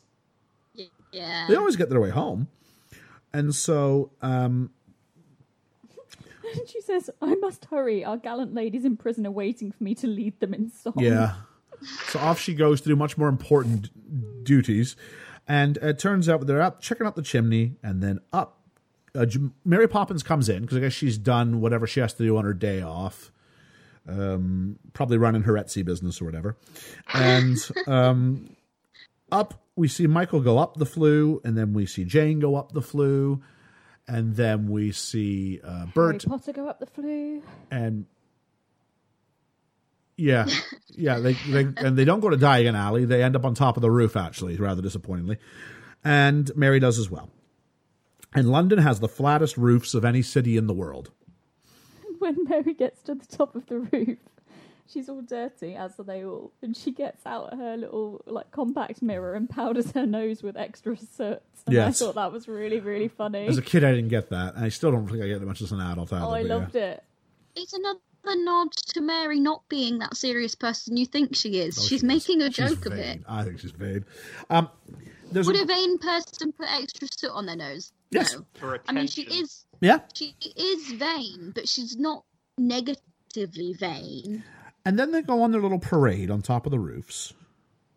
And when the roofs end, they go, I guess we're done here. And no, this is when Mary makes a new staircase out of the soot, which is, is a really, really fantastic conceptual sort of an idea. It's them playing with kind of the rules of, of the world as we know it. And because Mary Poppins, you can get away with that. Um, and then we get this great speech by Bert where he goes, Oh, no one else sees what we see here except for the birds, the stars, and the chimney sweep. and I'm like, not bad. And then all the guys from all the chimneys pop out from the chimneys, and we begin the step in time segment, which is a fun. A the set is phenomenal for this. Like they spend five minutes up on this set with an elaborate dance number and song, and I love it. It's like I watching a stage show, isn't it is like watching a stage show, and it is wonderfully constructed. Um, they start singing "Step in Time," and I think Mary Poppins' footsteps when they cut to her feet are out of time. I just want to mention that because it's called "Step in Time." Um, and then we get things like, of course, we do all the other ones. You know, you know, uh, bend your knees up, bend your knees up, step in time, and something else. And Of course, I'm thinking, oh, finally. It's not what I really like about this part. Actually, up at this this part of the movie, I'm going. I liked that for about 20 minutes. Mary wasn't around, and the story was allowed to progress without Mary. Because we've basically gone from when she told George they'll be going with you in the morning, all the way till this point, with Mary not really doing much. And then all of a sudden it was Mary Poppins, Mary Poppins, step in time. And then, all the guys are going, oh, wow. Oh, you go, Mary. And then they do like the jumping spinning competition where she can like float and do like a thousand revolutions. and in the background, the two sweeps are going, oh, isn't she lovely? Oh, ain't she marvelous? And I'm just going, I hate this. I hate this so much. uh, no, she is wonderful and she is marvelous. Can I just remind you, Ian, that the film is called Mary Poppins? Like, we're supposed to love Mary Poppins. Like, she's supposed to be wonderful. She's not doing a bad thing by being cool. Should be called Bert. He'll love you like he's your own father. That would be a different film, Uh, an equally wonderful film, but not the film we watched. Yeah, I I don't know how a sequel handles it, uh, but uh, I mean, the idea about Bert being so close to the children, I almost wonder if we'd be a little bit cynical about that today. No, because I think he's portrayed as someone who knows Mary. Oh, I agree. So that's, I agree. I mean, it's, it's, it's a different time, isn't it? Thankfully, it's a much more. Yeah. The police officer cares, and Bert cares, and you know everybody who, who lives around you. Da da da da da. And the sequel's not set in modern times either. Oh, is it not? Oh, No. okay. Uh, and then we get to this thing where um, there's a great shot of like all these chimneys, but it's all done with silhouettes, with all these chimney sweeps come popping up and then pop. Oh, I love it. It's like, I mean, obviously none of it's like real, but but it it, it doesn't matter. It just looks so wonderful. And the dancing that they do as well. Obviously, they're supposed to be dancing over the hole in the chimney, and they match up so well.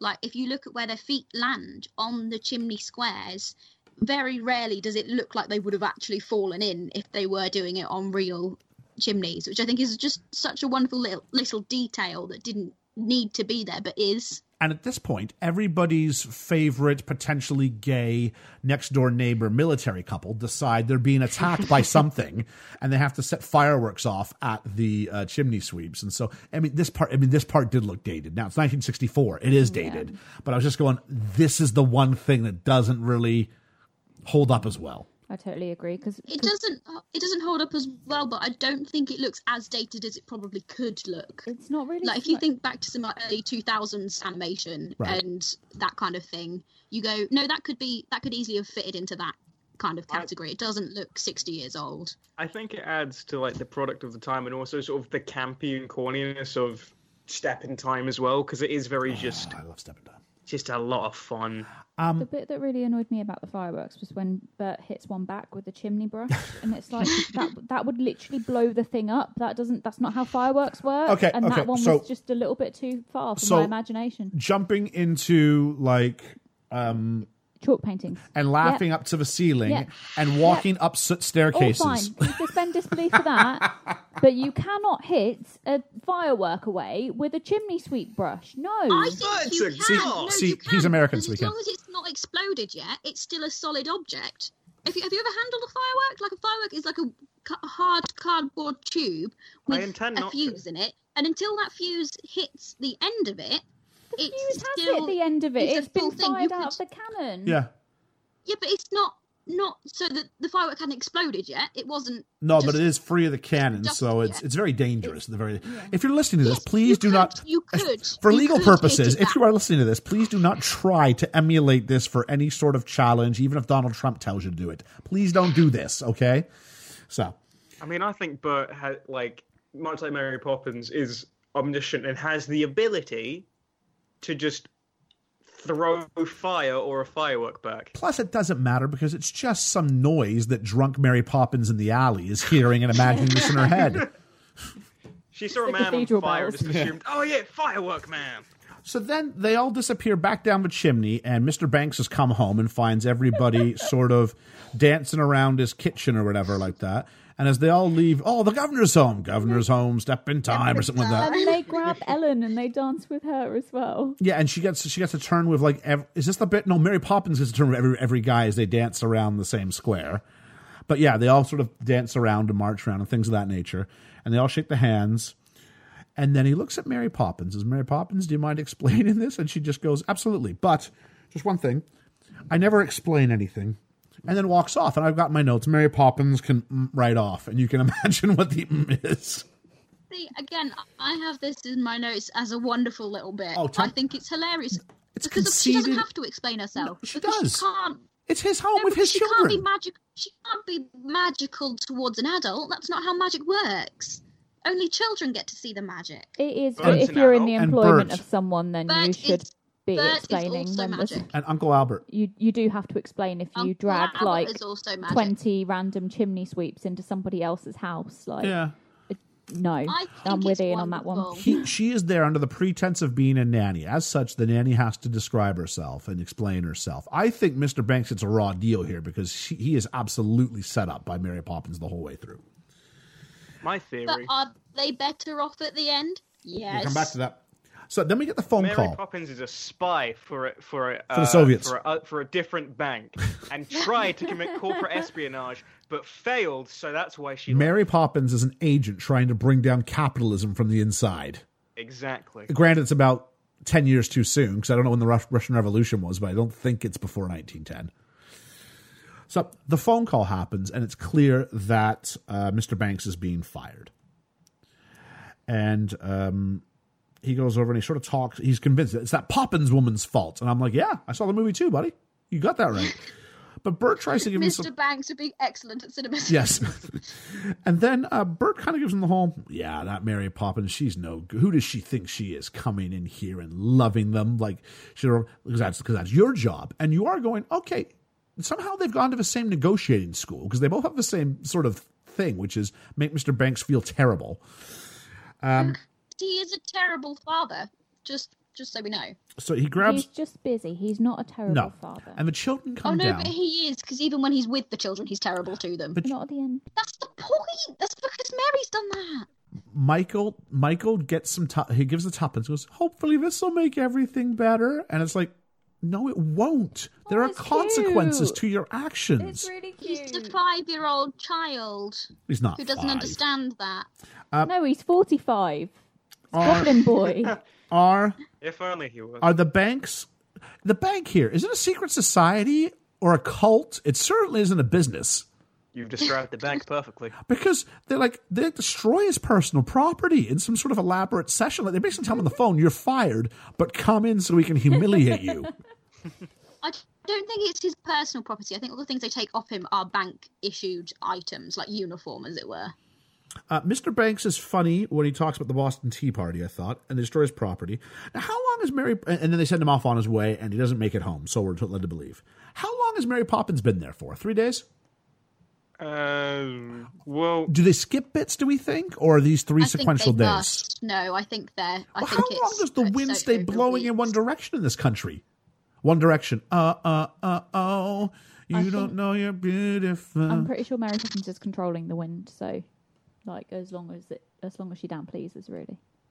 yeah, I Yeah, guess.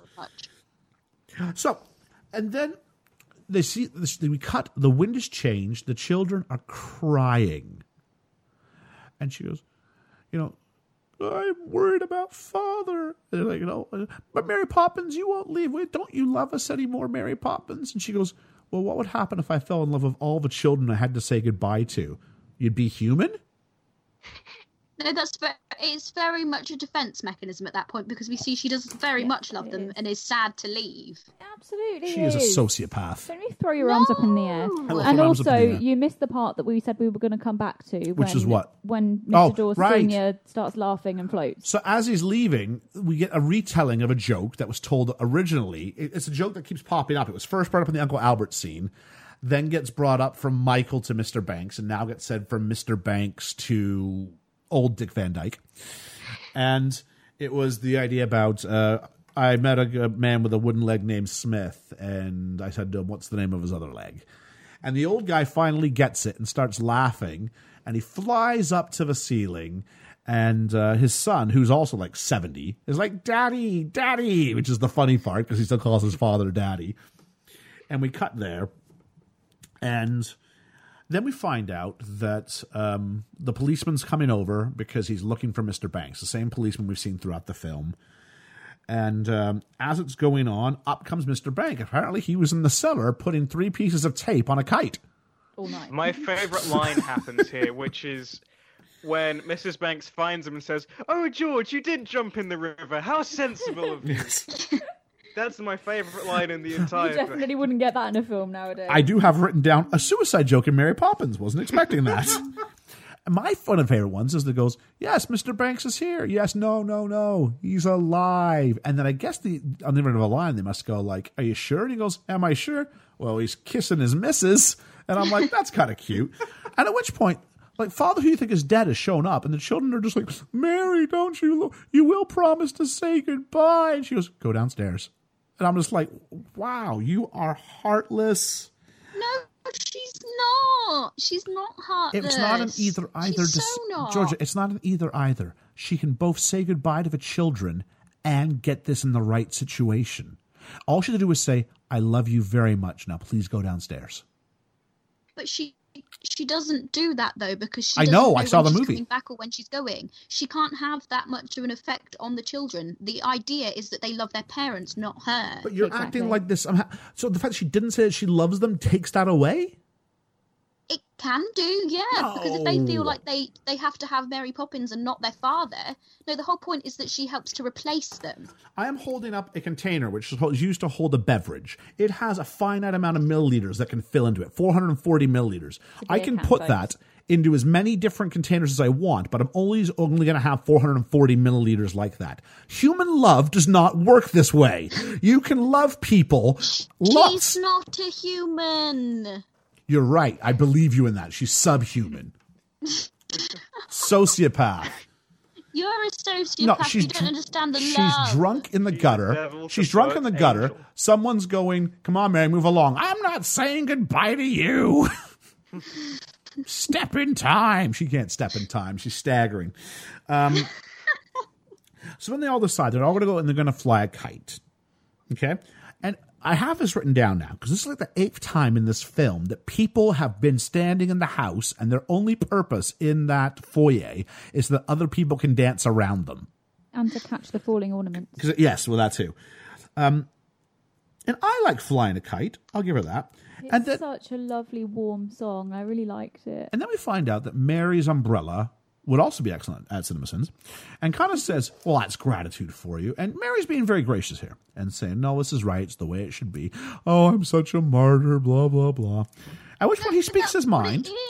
And she That's silences- what it is. She silences her indentured, living, sentient umbrella, who, if is if we're lucky, gets to show up and say something every you know six months or whatever it is, and closes the um. Hang on now, and this kind of is where we end the film. Just before that, the bankers are all flying their kites. yeah, I was about to say well. the bankers are flying their kites, and they find out that, that uh, the the old guy has died from laughing, and He killed him. apparently Mr. Banks must be the only other person who's available in the world of finance because the only trained banker. he doesn't say he requested that you come and take his place. It was opened up a spot for a partner. And he just goes, oh, okay, thank you. Thank you very much. So if there's a nanny job, 35 of them show up, but there's only one banker in all of London, and it's Mr. Banks. Well, it's because they, they, he's the only person that has been able to make Mr. Dawes Senior happy. That's the whole point of that. He went out happy, and he'd never seen him happier ever. It's because his So surname of is course he's going Banks. to give it to him. It's because his surname is Banks, and he gave him Michael's tuppence. It's because he's the person that's the only person that's senior enough to know what he's doing in the role of partner. So, Anyway, um, and so where do we leave things? And it's it's um, mr banks appears to be a better father after having one moment of clarity. Um, i don't know if mrs banks is a better mother. I think her character for the most part is left terrible mother. she's a terrible mother. She's a terrible suffragette and she gives up her sash, her cause, to be a tail on a kite. Is that symbolic that she's okay? Basically, the story is: is she now going to be? A, st- is she going to be more involved in her children's lives because she doesn't really have anything besides this is the only token we can take. Is this anything more than just an ornament? I don't think No, so. I think she's now being more of a mother than what she has been now. Um, I don't think they then go on to hire another nanny because they don't need one anymore because they're able to look after their own children.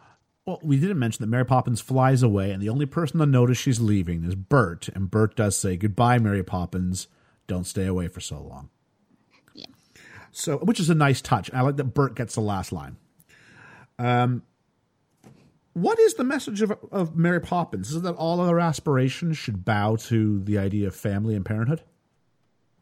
No, but your family shouldn't be negatively affected by your other as- aspirations, which they absolutely are, but in the Banks family household at the beginning. Those children get no attention, love, affection from their parents because they're too wrapped up in what they're already doing. Yes, I agree with that. Uh, does this play to the idea of it every? I. I don't like the idea that it's wrong to have aspirations outside of family, even if you have children. I don't like that idea. I think, I think you can totally balance the two. I don't know if the film. It's, it's a kids' film. It's a kids' film. I totally get that. It's a kids' film from the 60s set in 1910s based on a book that was written in the like, for the 30s. I would completely agree with you. I don't think the story's perfect. I don't think the ending's perfect in any by any um, means. I think there's elements of it that aren't right for today's society at all.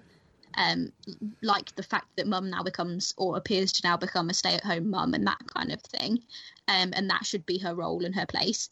And dad goes to work and earns the living and that kind of thing. And obviously, that was the stereotype when the film Oh, it's a- came out, it's a when rea- it's set, I mean, when it's, it's, it's it, they're definitely a family of means. They're definitely middle it's class. dated, definitely, yeah. I mean, in the 1910s, she's not going to have a Mrs. Banks isn't going to go have a job. That's not realistic. I mean, they have they have servants for crying out loud. No, she's not even got the right to Yeah. vote yet, has she? No. She can't go in. Well, you know, you didn't have the right to vote to go have a job. You could you could Well. do that, but you'd be that would be for people who had much lower means. Um, we all know someone like Bert, don't we? Every every few days, he's got like a new gig or something they're totally excited about. Uh, both as a positive and a negative, I think. People who have too many too many fingers and too many pies, or can't stick with one thing, or don't do anything like that. I Um, don't know one, but does that make me the Bert? It might be. It might be. Oh god. Um, whose story? I ask this a lot, but whose story is it? Because it's not Mary Poppins' story. No, because this is one of many that she does. It's the Banks family story. I Is it just? I is it think- is it a unit? Is is is that how it works? I would say As not a I unit. think it's George's story. Yeah. I'd be most inclined to lean and say that it's it's George's story. Yeah. Not yours, George. George Banks. I know. I'm just laughing at the laughing at the what it sounds like. No, yeah, I think as a unit, I think it's George's family- story. It is. It is my story as well. I am actually, in fact, Mary Poppins. Uh, that's why I know all the answers Okay. Why is this film so popular? Because music. of the music and the performances and the costumes and the way it's put together and all of the little elements Because coming of all of together to make a masterpiece. Yeah, yeah. Uh, if we had to, maybe it's the music. Yeah. Um, has anybody ever seen the stage show? No. No. I No. was going to last year, but I never got round to it. Surprisingly, I'd be very re- good, though. I'd be really up for it because I'd love to see how some of these things would would uh, Hmm. do in one in like in like a live take. Like, how could you replicate this on stage? I think it would be magical. I- like yeah. the rooftops and the the different like layers of London. I think would be really really interesting visually. Okay, let's go on Mateo. I feel this will be pretty easy to figure out the first one. Favorite character? Am I first? Yep.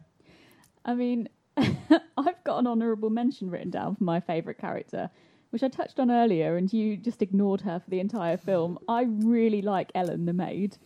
I think she's got such a characteristic, uh, expressive comic face, and she's just got such the- all these lovely little moments that you just kind of gloss over. But I, I appreciated every one when I was watching the film. I'm just trying to keep the podcast under two hours, but we might get there. We might. Uh, favorite? Do you, do you want to name a main character? I'm assuming it's. I, I quite liked, you know, Mary and Bert. I mean, not, I mean Mary Poppins. Yeah, Okay. Georgia, uh, let's let's do that. One one minor and one major character each. Uh, so minor character would be uh, Uncle Albert. I think he's Yeah, great. I think the he's little bit he gets is wonderful. It's it's Um, definitely like a show stealing kind of ten minutes he gets. It is. Yeah. is brilliant. Yeah. Um, and there's so many levels within that performance as well. Despite despite the fact that he is like laughing his head off, there is some nuance to it, which I think is great as well. Um, but also, um, main character would be Bert. I think. Oh, Bert really? Okay. Is incredible throughout. Yeah. That's interesting. Yeah. Uh, Ethan. Uh, favorite like minor character is the policeman because everything about it just he's the worst at his job, but it's just so funny. I don't think I mean, he's he- the worst at his no, job, and he's he's just- great. he- the best way is he reminds me of Boycie from Only Fools and Horses. Yeah. Yeah, he has he has that energy. Oh yeah, that that that. British thing. Yeah, yeah, Yeah, yeah, yeah, yeah. Uh, favorite major character? I'm torn between either Bert or Mrs. Banks. I'm gonna go Mrs. Banks just because it's different. But some of my favorite lines from from this film is is from Mrs. Banks, and I think she's just so she's so like like sympathetically clueless, and all her lines are just so funny. Okay. Um, I'm to go with uh, I'm to go with the copper as my favorite minor character. I think I think um, the idea that he just hangs out in the house and like talks on the phone forever and keeps the conversation going. I think it speaks to a time, or maybe an idealized time, when like the the local police officer was an extension of the neighborhood and of the family to a degree. And and I think he brings a wonderful and again I believe from many ways he is our representative in that world he's someone outside of the magical characters and outside of the Bankses, and is just kind of that guy who gets to watch it and comment. Um, my main character is Bert, uh, or at least maybe say my best performance is, is is Dick Van Dyke. I thought he was. Uh, we've only seen two live actions, but I will say I'm going to have a hard time imagining someone's going to beat him in the rest of the live actions we see for a while. There's one person in one movie I can think of who's up there. I won't say who it is, but should we come across it, maybe that one. But thi- this was so well It'll be done. interesting to see how you compare him to Lin Manuel Miranda in the Mary Poppins Returns. Yeah, yeah, it will be. Um, best. Oh, favorite song. Let's go the other way around, around the table. Ethan, favorite song. Oh, it's Step in Time, without a doubt. Step in Time is the one that, in all of my Disney playlists, I've always kept it on. Like, it's it's just it's so catchy, and yeah, uh, I'm blanking on it. Uh, Supercalifragilisticexpialidocious is fun, but Step in Time is just so much more energetic, and the, the just the, the the routine itself is amazing. Yeah, Georgia. That's really difficult I know. for me to That's answer. why, that's why we're having Um, a conversation. I really appreciate some of the ones that kind of get overlooked a little bit. Um, Stay Awake, I think, is a wonderful song, um, as is Feed the Birds. Um, the two kind of slower numbers, I think, don't get the recognition maybe that they deserve over the more high paced ones. So, yeah, no, I'm going to go Stay Awake. I think that's my favourite song. Okay. Um, I really like all of the songs actually. Um, either Let's Go Fly a Kite or Oh, yeah. Spoonful of Sugar, maybe. Okay. Probably Let's Go Fly a Kite. Okay. Uh, I am going to go with. Um, I'm going to cheat a little bit because Ethan. I kind of had a tie, and Ethan named one, so I'm going to go with the other one, which no one's mentioned yet, which is the Banker's song. Tuppence, Benton's Lee, dun, dun, dun. It's so Really? like it's like you can like one. feel the oh it's so to be specific in the dark. dun, dun, It's That was going to be my Beatles honorable mention. it's it's it's so builds and it's it's great in the sense that it's they're all unified they're all of one account i think if you want to believe in a world where mr banks is about rules and structures and all this thing you see that his viewpoint is not alone he's represented by a chorus of male voices who control that and the rigidity of male parenthood at the cost of what it's doing to the children. So i think it's that. Um favorite favorite bit favorite scene favorite anything. This is the bit where you say my best bit was what ellie? I think my favourite scene is the Let's Go Fly a Kite scene as well, when it all comes Okay. together at the end and you see the family family unit all changed by Mary Poppins' good deed. that scene when they're all flying kites is going to be like what the first day or what i imagine the first day after the quarantine ends will be like everyone just let's just go go to the millennium green and just oh this is great and you run into everybody you know at that one park georgia Um, my favourite bit is the entirety of the chalk scene. So when they're in the chalk land, um, Yes, from Jolly nice, Holiday yeah. through to um, Supercalifragilistic, um, all of that I think is wonderful. Uh, honourable mention to the dancing done by both um, Mary Poppins and Bert and the penguins throughout that scene. I think some of that dancing is actually really quite technical. Um, if you slow it down and watch it, that is not easy stuff that they're doing.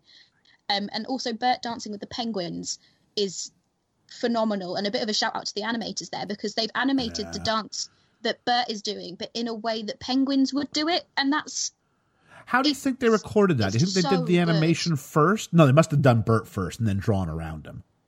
I should imagine so. They had to have done just, it's just so good. And also, just while we're in the animation kind of um, area, there's a little bits where the animation, especially in that chalk scene, is done so well. You like where there's a scene where they're talking to the animals, and it's layered.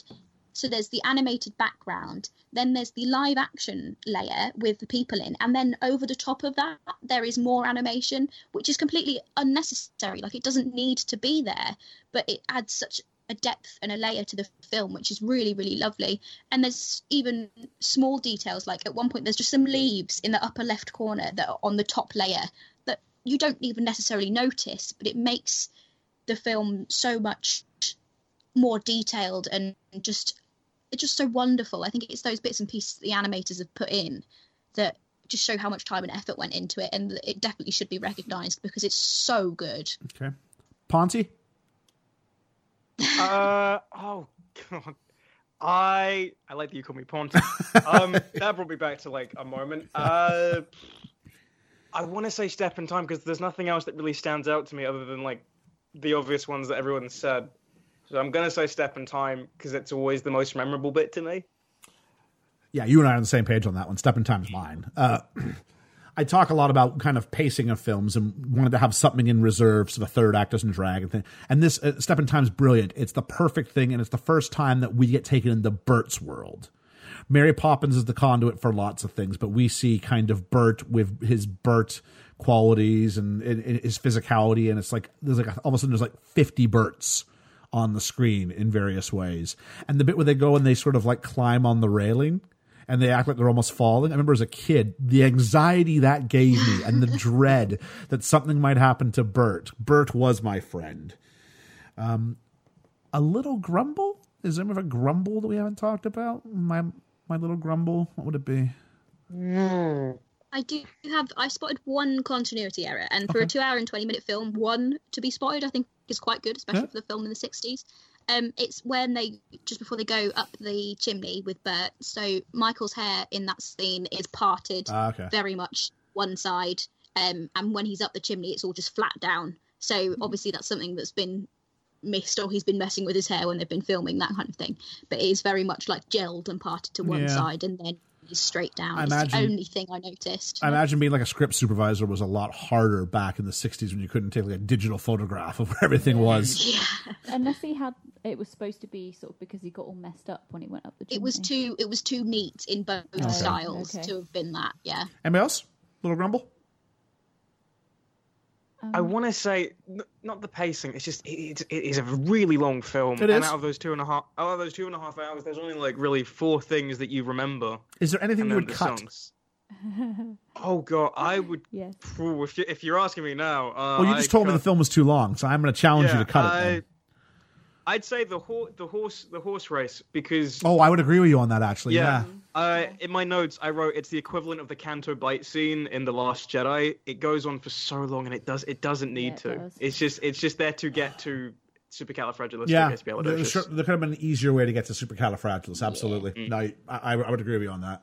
Georgie, you want to, as the defender no, of the I film? would yeah no just a little bit because um i think not i think some of that is a display of um artistic measure um the horses the merry-go-round horses going up and down and leaving a trail in the dirt where they go is gorgeous um i think the horse race if you don't have that there i think jolly holiday and supercalifragilisticexpialidocious are too close together um, and you'd then probably complain that there wasn't enough time between these two big songs. Um, but no, I mean it is a little bit convoluted. It isn't hugely necessary, but if you remember that Mary says earlier on that uh, slow down, we are not on a race course, and then lo and behold, they appear on a race course. I Yeah, think I that's mean, really can- nice and ties it in quite nicely. Yeah, the question would go then: Do you have to cut one of those two songs? And the answer is probably yes. And I don't, I don't want to imagine Mary You Poppins where one of no. those two's cut. So yeah, fair shot. Definitely not.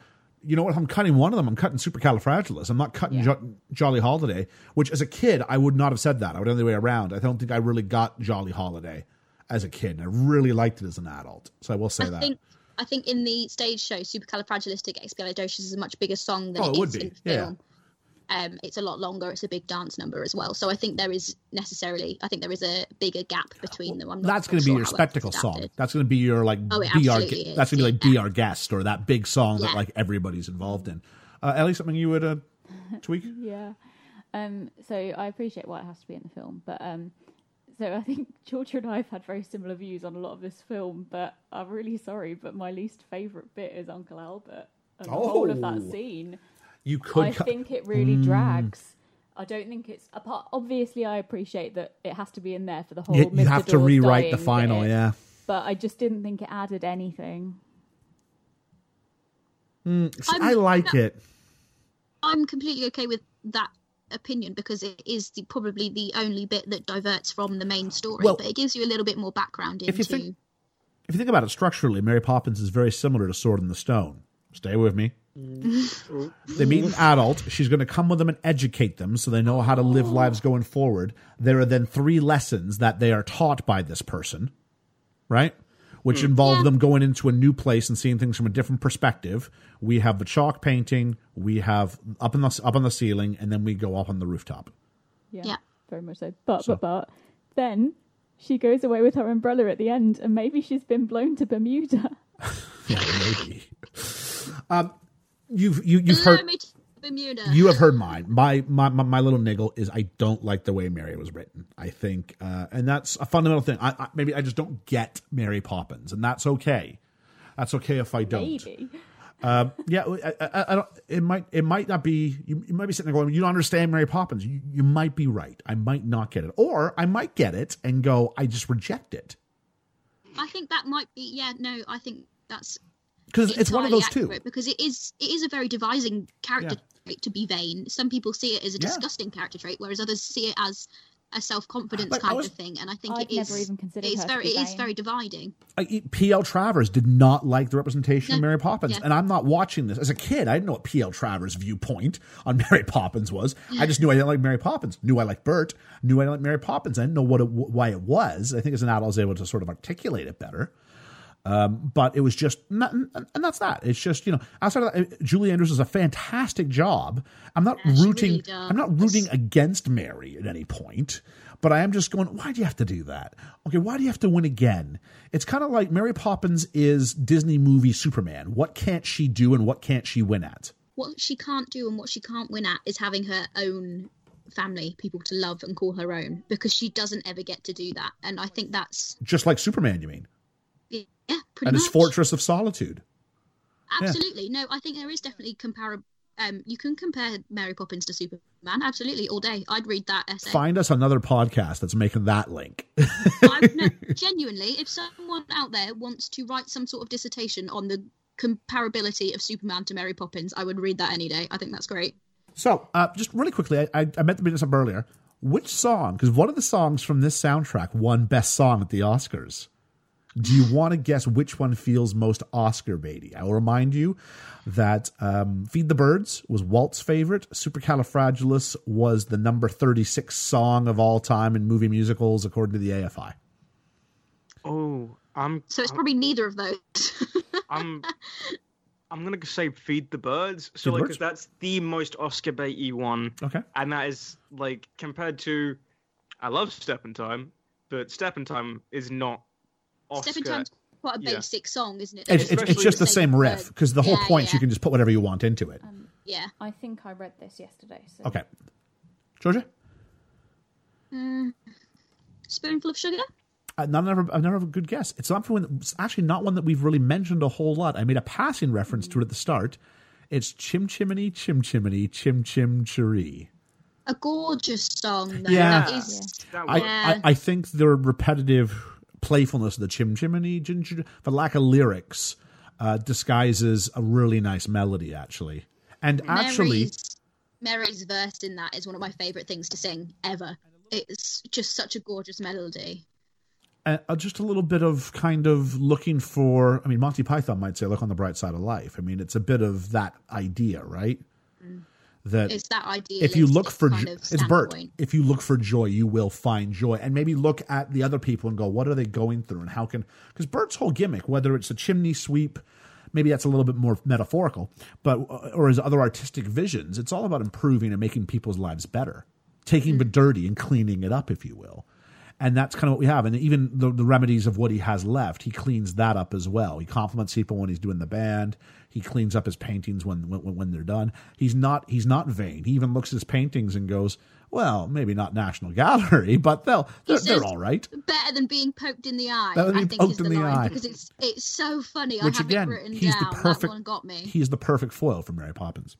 He is. So, just a quick time for a rating. A rating. So, whatever crazy, wacky rating scale you want to come up with, I'll let you rack your brains on this one. I'll let you rack your brains. And Ethan, do you want to start us off? I do because I think this is going to be really controversial. I'm I'm I'm I'm saying I'm I'm saying it's a six out of ten. Wow. Okay. I I don't dislike it. I don't love it. It's just it's just not one of those things I'll ever come back to. Okay. Um, I just want to do this order for a reason. Ellie. Okay. Um, I didn't really think have time to think of a fancy rating system, so I'll give it eight out of ten codfish. Okay, there we go. Eight, eight out of ten. Close oh, your you mouths. Mine. Oh, Hang on, let me think of another one. Okay, I'm going to let you. I don't do this very often. I'm going to let you have a last word then on this because then I'm going to do mine, which is I'm going to give it. And so I am going to give Mary Poppins seven and a half dead cat jokes out of ten. uh, Ethan, six out of ten, huh? Yeah, six What are out of ten. You're feeling a little down in the mouth, are you? Yeah. Yeah. and that only leaves us with Georgia.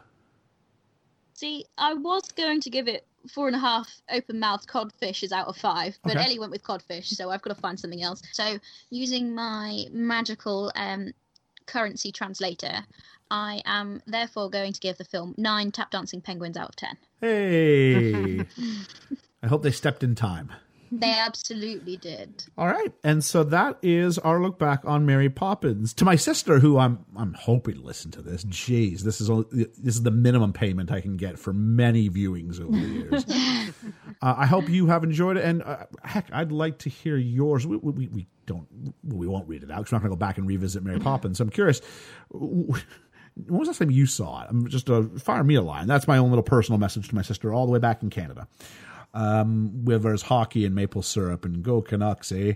Um, Georgia, what are we watching next time on Talking the Mickey? So I was having a think, and I wanted to choose one of my favourites, and then I got scared off of choosing one of my favourites because I'm worried it will be completely demolished by you guys. Um, and I'm not prepared for that fight after this fight straight now away. we've got Um, spoilers so- the next one's not one of your favourites. No, you don't know that it's not one of my favourites. It's just All right. not my favourite favourite. Um, so I'm bending the rules a little bit, but hear me out on this.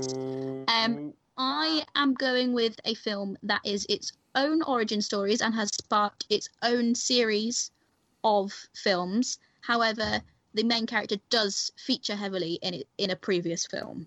Um, but because it's an origin story and has a series of films attached to it, I've decided that it's allowed because it is the first in its own series. Um, we are watching 2008's Tinkerbell. Oh my god. 90%, Oh my god! 90% on Rotten Tomatoes. That's fine. That was not where I was expecting it to go. no. I, I I had no idea where it was going. So, okay, so so this obviously doesn't fit into our Pixar rankings or our classic rankings. It'll be its own standalone kind of thing, like, like, kind of like Mary Poppins was. Yes, yeah. Oh okay. my god, I saw that film ten years ago. As a result, I, I think we're fine. I don't think we have to watch Peter Pan before we can do this. I think Tinkerbell in itself is I think Fine. once you watch it as well, you'll understand why it's it yeah. classes its own film. I'm going to be uh, Ethan. I'm feeling quite uh, apprehensive about this. It is only 70 minutes long. Oh, so I'm feeling less apprehensive about this. That's like half of Mary Poppins. We might actually th- th- that'll be a challenge to keep the podcast underneath the film length. I mean, at least with Mary Poppins, we're good for another I don't know twelve minutes. Five minutes. Yeah. I, I, I, I have no idea how you react to this. I think I'm going to keep this as brief as I can because I'll leave it for the podcast. But this was something that I was on a lot on Disney Cinemagic when I was a kid. So I'm, I'm very, so you've seen this? yeah, Oh, I'm wow. very sort of not educated or knowledgeable, but I, I've, I've definitely, I've seen the sort of the Tinkerbell trilogy, quadril. I don't know what number it's up to now. There's about five of them now. Yeah. I yeah, I oh my god. I watched them when it was a trilogy, and it was it was it was a movie for kids. I'll, I'll, I'll give it that. I have no idea if it will hold up, but I'm interested to rewatch it. I predict I this may end up with my lowest ever rating. Yeah, I watched them whilst babysitting and actually quite liked them. Um, I don't know whether I mean again this is five or six years ago now, so I've not watched them since. Um, Did I see one in cinemas? I, I- feel I did. I'm quite looking forward to going back and watching it because I remember enjoying it. So I guess we'll see If what happens. you paid money, Ethan, to see this, now I haven't seen I this yet. a I might, child. I might recant this, but I mean, yes, technically, I will be paying money to see it in the sense that I have purchased a Disney Plus subscription, but that's the only way in which I'll probably pay money to see this. But I'm. I'm not, regardless, I like it when it's something unexpected, and even the idea of something I might not like that much. That's okay. Um, I, I feel like I just need to. I mean, I gave Mary Poppins a seven and a half because it's it's just a nice little piece of filmmaking, even if I didn't like Mary Poppins as a character. But back to characters and Ellie, what do you got? Um, I've never even heard of this film. Well, you know who Tinkerbell is, I'm guessing. Yeah, but I didn't know she had her own. The- it didn't go. I don't No, think. were- were these- I think these were straight to didn't go DVD, weren't cinema, they? I don't think. Sorry. Were, were not all of them straight to DVD or like Disney I- Channel exclusives or something? Yeah, I I, just think so. into I don't think they actually went to cinema. Let's leave there that. Was, there was one that did, and that was from 2014. Okay. I think I took might have taken like my my god brother to see it or something when I was when I, when I was younger. So let's leave the rest of that uh, magic, and we can all clap our hands or not at Tinkerbell, whether we liked it or not. Maybe I do. Maybe I don't believe in fairies after this is over. But that's next time. As for this time, thank you so much for joining us for Talking the Mickey. My name's Ian, My name's Ellie. I've been Georgia. I've been Ethan. and we hope that you found today's podcast practically perfect in every way. See you next time.